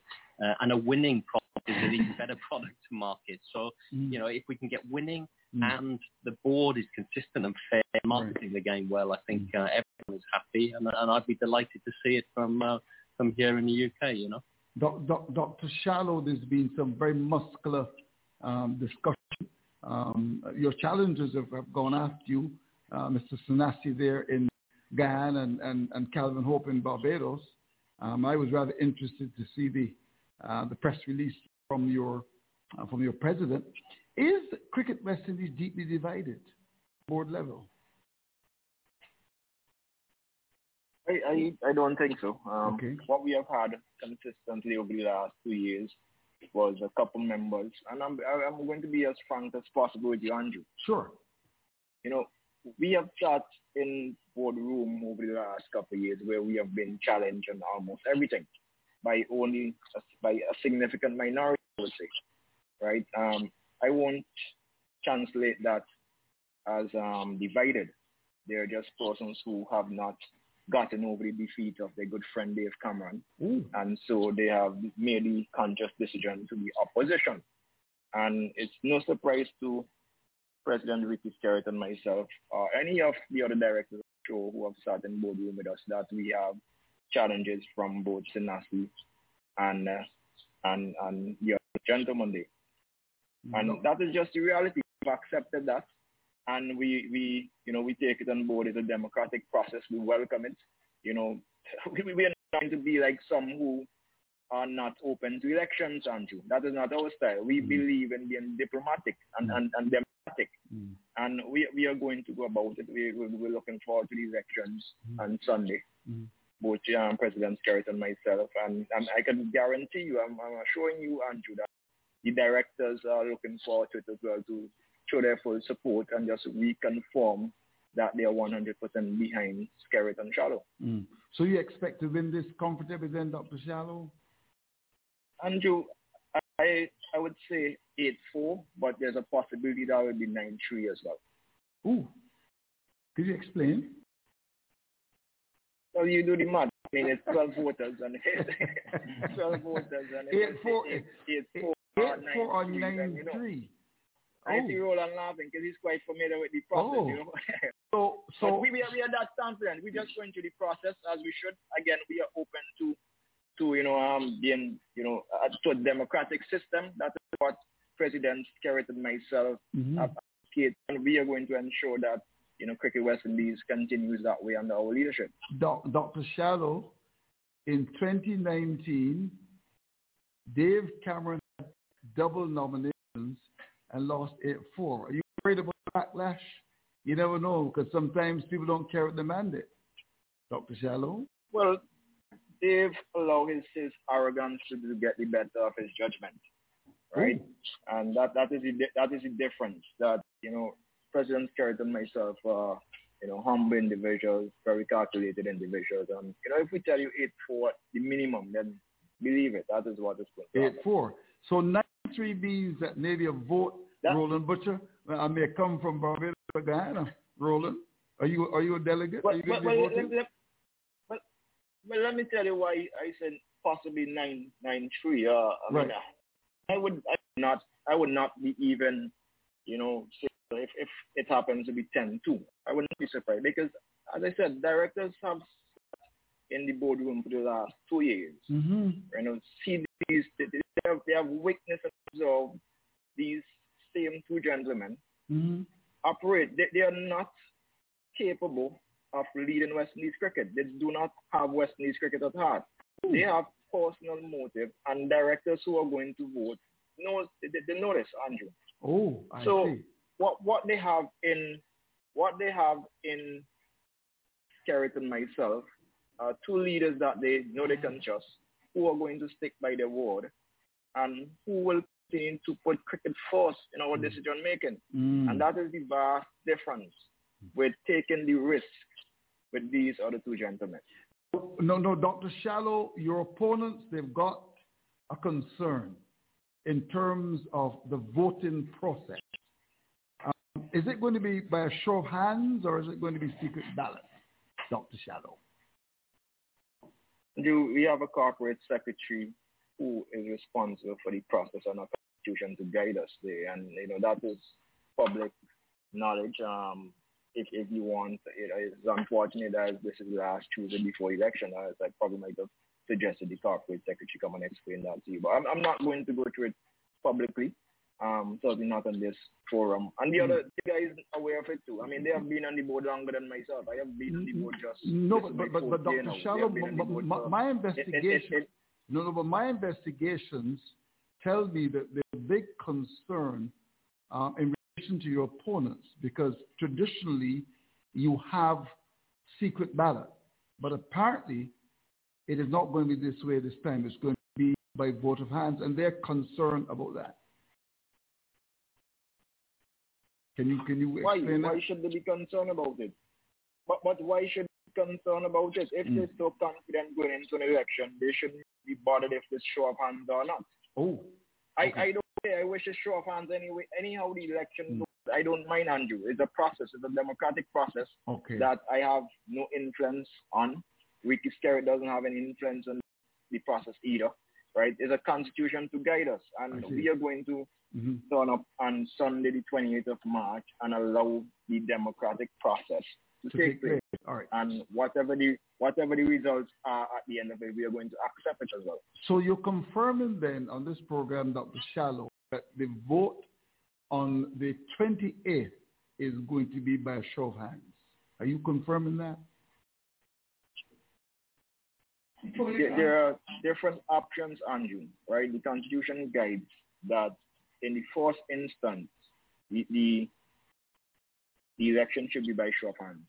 Oh, and the okay. second case, it should be if a director asks for for there to be a poll, Mhm. then the, the chair of the meeting could facilitate that as well.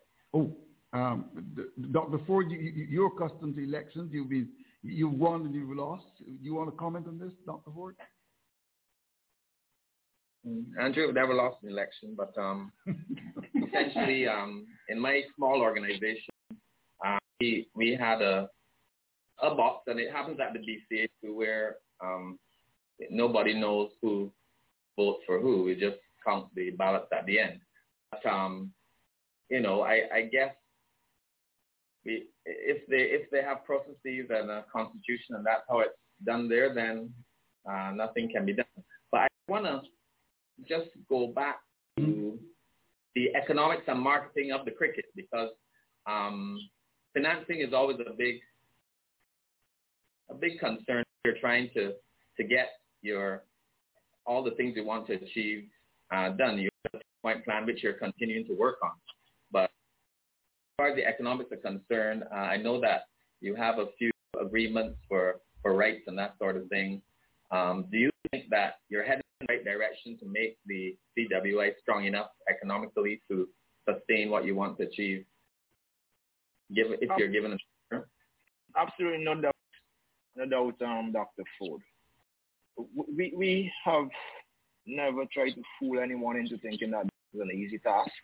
We have said from the beginning that you know we are you know, th- this is not an over- overnight task. And we were speaking specifically about, well, not specifically of finance only, but we're talking about cricket and, and all the, the results and the field and so on. But even with the finance, we there, there's going to change that culture. You, you're going to have expenses, whether it's funding the territorial boards, um, funding the team, funding our staff, and so on. These are things that you're not going to change. What we have done to address that successfully, we had an, um, an audit completed, which produced the PKF report.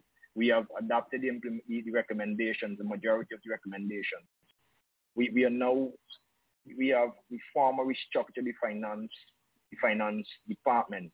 And what we have in place is a, is a sound system, sound financial system with prudent financial practices being done on a daily basis. And that, that is that is the foundation there right? In terms of commercial now, because we have repaired the, the, the relations with stakeholders across the globe, there's obviously more con- confidence in the organization under President Ricky Skerritt.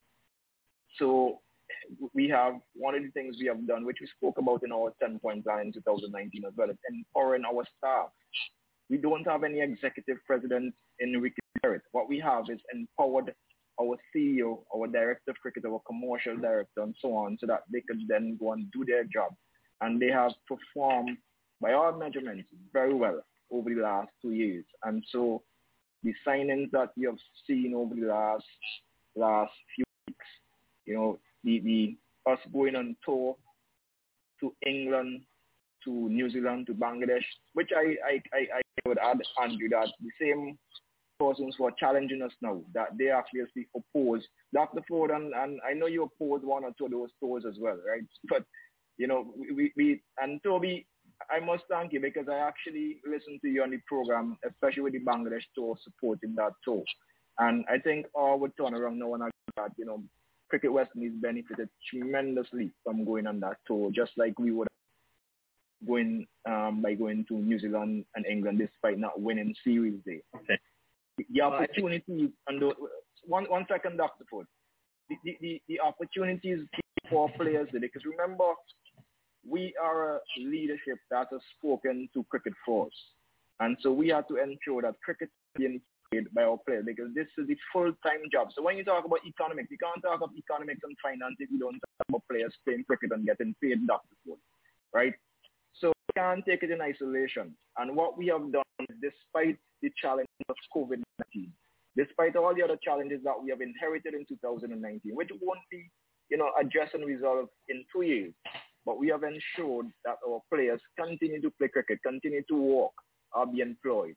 And because of all those things, the holistic approach taken place over the last two years, I believe we're in a much better position going into a second term of office.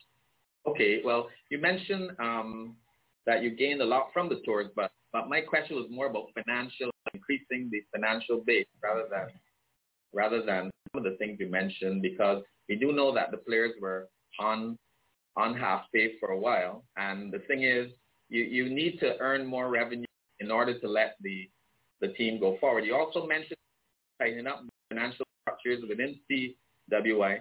but the question is, you had a a report, a PK report. Has that report caused any changes to your the way you function and the way your CEO functions in the CWI? Of course, um, Dr. Ford, I, I would not have gone into details, but I did state that we have adopted majority of those recommendations. Okay. Uh, I, I, noticed that New Zealand has, has, gone into an agreement with Amazon Prime. We have uh, been with BT Sports and that sort of thing. Um, did we look at all the possible partners we could have engaged with in terms of rights, or did we go with people we had relationships with? Uh, how did you go about uh, getting the best um, deals for CWI in terms of the important rights? And because that's a big revenue earner. Well, we, we have a reputable organization in Pitch who handles um, our our commercial arm really in terms of going out to the market and you know attracting and, and negotiating for media rights and so on. And they have been doing a, a wonderful job, you know, working closely, of course, with, with Dominic Warren, our commercial director, along with our CEO and other staff at the Secretariat in Antigua. And so what they have done is obviously approach prospects. You know, they rank the prospects and they have reached out and continue discussions. Uh, and this is not, the discussions haven't ended yet in, in, in most cases.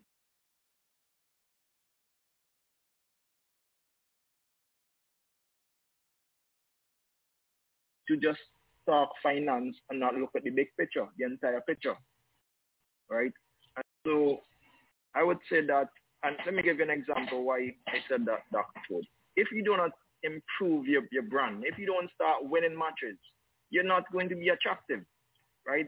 The, the, the, the corporate community is not going to want, no one wants to partner with a loser, right? And that has been an issue we, we had over the years. So when we talk of cricket forces, it's not just jumping up and waking up one morning and say, well, let's just the cricket force, right? It's because we know our cricket must be, you know, leading, right? And therefore attracting, you know, whether it's, it's, it's companies in the region or, or, or, otherwise outside, whether it's in any, any part of the world, right? But the key thing is that they want to be, you know, associated with winners, you know? Mm-hmm. And we, we have to make sure that we address all the other facets while we, we, we deal with while we while we deal with the cricket as well. Um, Roland and Andrew have other questions. To... You, well, just but, but just before Roland comes in, uh, we're going to go to Jamaica and talk to the Secretary of WIPA, of course, WIPA, an important partner of CWI. Wayne Lewis is on the line. Wayne, how are you, my friend? I enjoy it. Very good evening to you. Good evening to all your your panel and you know your guests, your, your 2.5 million listeners. No, man, you got that figure wrong, man. Come on, Ten? man. 2.5, that's, that's just the population of Jamaica. okay, so 10 million. 10 million. All right. Are, are, you looking forward to these elections? I mean, the, the last one, it was very um, interesting with Dave Cameron. Now we got um, Dr. Shallow and, of course, uh, uh, Ricky Skerritt, challenged by Sanasti and Hope. Uh, what people looking forward to? Are you serious, um, Andrew, with that question? What question was that? No, you're asking me if I'm looking forward to this. I mean, I was on your program some months ago. I think Dr. Shallow was on the program. Yes. And I made it quite clear then that, you know, we probably don't get into the politics of cricket in the cricket. Mm. We're there to represent the interests of our players. We're there to play of um, participation and, and, cooperation with whoever is leading uh, Cricket West Indies at the moment is Dr. Shallow and, and Mr. Skerritt. And he asked me what the brilliant relationship we've had with them. The experiences were very good. I'm sure at the beginning there were some apprehensions because it felt that there was this closeness with Dave Cameron and, and, and Grayville in particular. And I thought that that was um, fleshed out, and I explained to you then that we never involved during that, that, that stage, we made no public pronouncements or utterances support either candidate because we know whoever wins the election, we'll have to work with. But I can be honest and be fair with you and be fair with Mr. Skerritt and be fair with Dr. Shallow about the, of my experience and WIPA's experience with the team. And we have not known, of course, where there's issues, nothing that would, would turn the table over. We have had our differences and we've worked through the mm-hmm. respect and great on both sides. And um, I have no issues working with Dr. Shallow and Mr. Skerritt from the experiences that we have had in the last two years. Mm-hmm. But as far as I go in terms of, you know, I'm not going to speak to whether I would like Mr. Skerritt and Dr. Shallow to be returned. Uh, we, we're not going to get into stuff like that. We're not going to say we're going to be supporting Mr. Sanasy. We, we're not into that. We, we're not going to get into that because it doesn't matter to us. Whoever is running their, their own we'll have to work with them. Mm. Um, has we um, spoken to Sanasy and, and, and Hope since they've thrown their hat in the ring? What? Has WIPA spoken to, to Sanasy and Hope they've thrown their hat into the ring? Well, let me be clear. WIPA has not spoken to Mr. Sanasy or Hope. WIPA has not spoken to Dr. Shallow and Mr. Skerritt. We have had no discussion, mm-hmm. as I'm aware, that we have spoken to either party. The only time I get to talk to Dr. Shallow other than in meeting, because we do meet and we're negotiating at some aspects of the MOU at the moment as we speak. Mm-hmm. Had those discussions. They have been very fruitful, very pointed, very professional. And that's the only time we speak. Outside of that, we have not spoken. Mm-hmm. Just before um, my friend Dr. Ford comes in, what are your expectations from the new administration, whether it be Sanasy and, and Hope or Shallow and, uh, of course, Skerritt? What are you looking forward to? But Shallow just talk about the fact that, I mean, no one wants to support a losing brand. You know, they want to support a winning team. We are working hard with City President, whoever is there, and continue to try and improve the brand and to get the players to be more focused and make sure from our point of view that they are well represented. Uh, know, so when they go on the field, there are no worries. Any disciplinary matters, we know that there are systems in place to deal with those things. So we just want continued cooperation and respect from our end, and we are willing to give the same. And that's what we're looking forward, and ultimately we'll work together so that the brand, Cricket West, can improve where we can get bigger contracts, bigger um, rights, and bigger deals for the team, and therefore it trickles down to all the other teams. So we're looking for a positive position as we move forward. Mm-hmm. Uh, Dr. Ford, any questions for our good friend Mr. Lewis before he goes? Uh, Wayne, have the players uh, getting their full remuneration again? Uh, yes, sir. After that's right. That's COVID cut. Hello. After going through a, a, cut during COVID, are players getting their full uh, salaries now? Thanks for asking that. Um, we, we, we, there was the first six months from um, July 1. There was an agreement between Cricket West Indies and ourselves that there would be a 50% cut. And we would look to, you know, restart the full payments on January 1. And, you know, I'm happy to announce, I mean, I think I've done it already. I'm happy to announce that, yes, come January 1, everybody's on full pay once more and the players are happy with that. Of course, they're not going to be pleased that their, their, their salaries are to cut. Understood it and we sold it to them well. And so it's a seamless transition. So, yes, players are back. That's right. Pleased and happy about that. Mm-hmm. Mid-January this year, that's already gone, right? They started from January 1, yes, sir. They're, they're on full pay. Mm. Okay, great. Let, um, let me explain what this full pay is about. The full pay has to do with with saying a contract. Their contracts with a monthly salary, so their match fees. There were never any adjustments there. The players still get their full match fees for all the test matches, ODIs, T20s. Similarly, in the regional cricket, we have, we have only had the, the Super We have not had any four-day cricket as well, but the players were paid their full uh, with a slight increase. Um, their remuneration for the Super 50 as was agreed on in our MOU. So that there's no issue or adjustments with that. The only adjustments have to do with their monthly salary. Hmm. All right. Okay. Um, sorry to belabor the point, but I'm going back to you, Dr. Shallow. Um, getting back to these uh, deals for rights, um, we haven't privy to the, the numbers for it.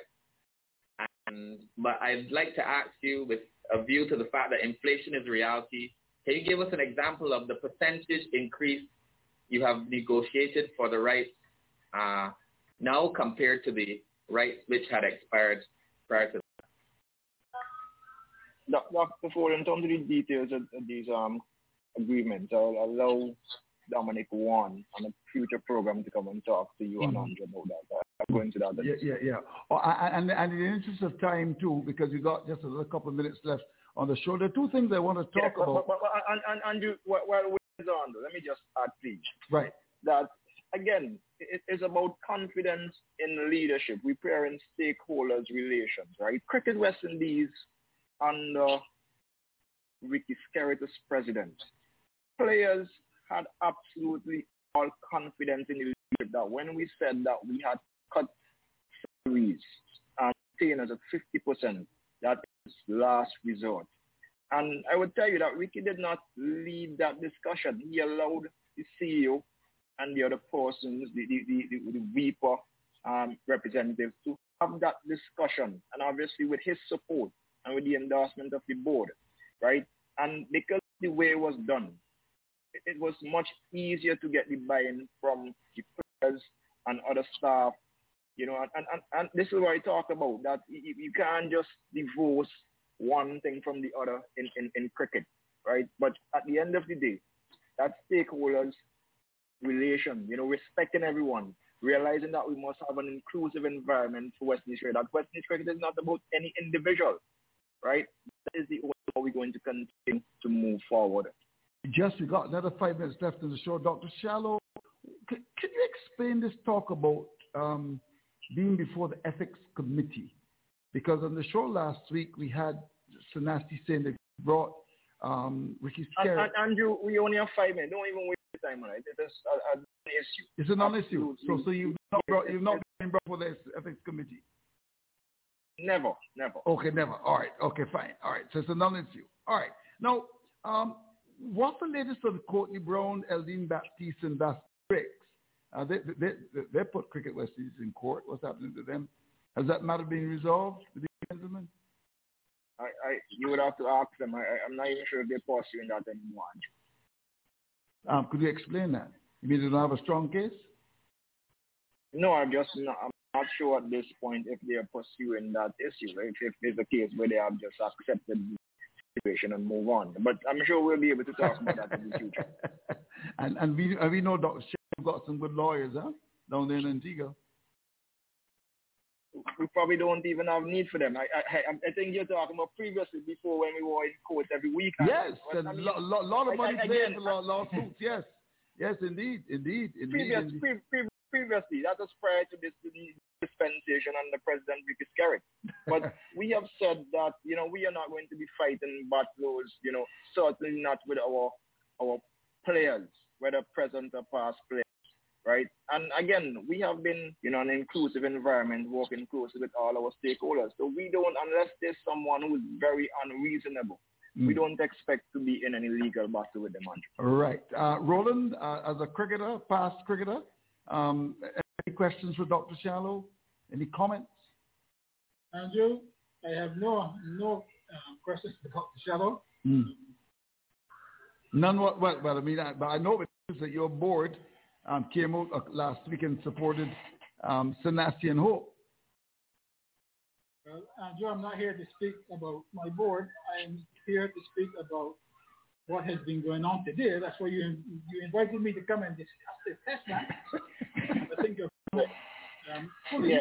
Uh, uh, Andrew, Andrew, Andrew, let, let me just add, right? Yes. That earlier mentioned my prediction, you know, with yes. a possible 9-3 and even and that is because I'm, I'm well aware of some of the directors. You know, even the BC, I have all respect. Andrew, you know, Barbers is like my second home. Yes, yes. Right? You know, I, I spend most of my time in Bar. In fact, I tend to spend more time in Barbers than St. Vincent and the that, That's a that. fact. Yes. Right? And, and, and these gentlemen on BCA, it is nowhere these guys are going to come to an elections and vote with their conscience, right? For these other two gentlemen, no that the, the interests, mm. right? I mean, we, we they, they, know the individual who is represented representing or who is challenging as the vice president, Andrew. Right. I'm not even aware of this fellow being being a, a club president, right? A cricket club president in Barbados, not just to vice president. He has been rejected on multiple occasions for position in BCA, mm. right? Then you move across to Guyana, right? To our to my colleague there, who all you have to do, Andrew, is Google. You just go, everybody using Google these days. Just go on Google and do a scan. And, and I have great confidence in the directors who are going to be carrying the votes that, you know, when they really get the details at the AGM, although they may would have been uh, there would have been some attempts to influence their decisions going into the meeting. I'm sure that if they vote based on the facts presented at the AGM, and if their interest or their heart really is with West Indies cricket, then they would do the right thing. They would vote for Skerritt and Shallow. So mm. I, am saying I'm still sticking to a 9-3, but I won't be surprised if it's a 10 Wow, that's going to be a serious licking, as we would say in the Caribbean. I want to thank you, Dr. Shallow, for coming through and talking to us. Very confident man indeed. It seems as if the BCA, very will be voting for Skerritt. You never know. Of course, uh, Mr. Butcher, I wouldn't want you to comment to that at all. It'd be interesting to see who the delegates are. Are you voting um, um, uh, quickly, Mr. Butcher? Ten seconds. Are you are you one of the delegates? Andrew, um, no, I'm not one of the delegates. Okay, right. That's the shortest answer you've ever ever given me in your entire life. Uh, Roland, you're not one of the delegates. Well, it's going to be very interesting, Dr. Shallow. He's saying it could very well be 8-4. It could be 9-3 or even 10-2. No, no, no, no, I, I, I, rule out, I rule out the eight four. I'm saying nine three or two. Oh, all right, all right. No, that's very interesting. You never know. For the second straight time, uh, Dr. Shallow and, of course, Mr. Skerritt may be getting a vote from Guyana. Well, that's part of life. It's been a wonderful show again.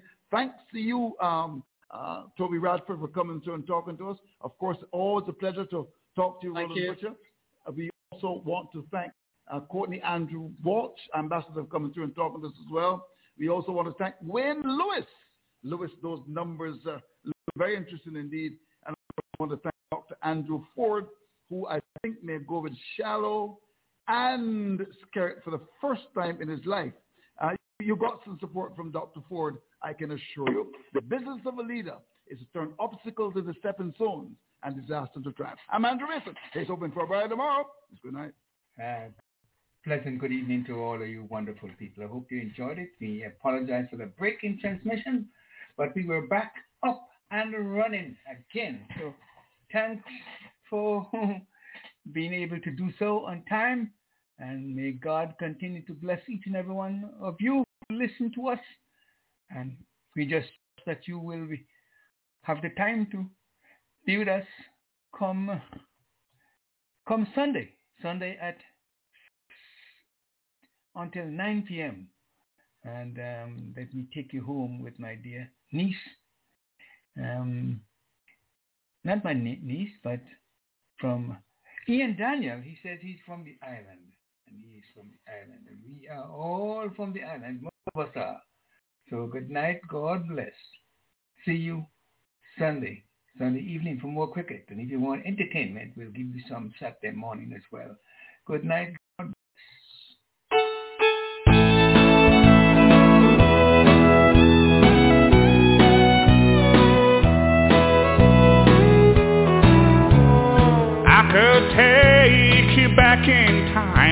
Over 20 years ago. A little paradise island where milk and honey flow. A place where I was born, then grew up to be a man.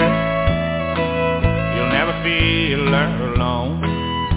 In this place I'll always call home. And I'm from the island, a small part of the Caribbean, where there's no winter season. Every day is sun or rain. And just the thought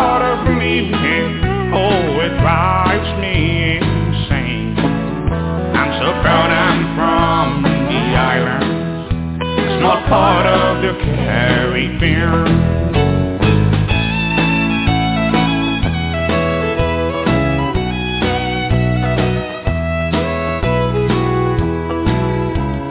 When I take look into my childhood days, playing football and cricket was fun all day long in the burning sun. You could hear your mom calling, and still you just won't leave You see, I still remember those were the best days for me. And I'm proud I'm from the islands, a small part of the Caribbean, where there's no change in the season. Every day just the same. And just the thought of leaving, oh, it drives me insane. I'm so proud I'm from the islands, a small part of the Caribbean.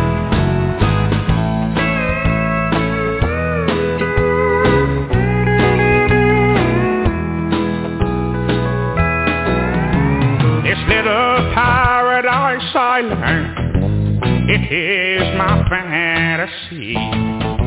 Holds so much of my old memories, where land and seas make beauty. Without no explanation, I'm back where I began. Yes, I'm proud to be an Antiguan. It's part of the Caribbean.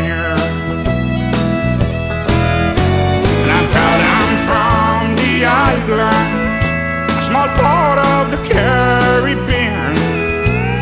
There's no change in season, every day is sun or rain. And just the thought of leaving, oh, it drives me insane. I'm so proud I'm from the islands, small part of the Caribbean. I'm so proud to be an it's is part of the carry.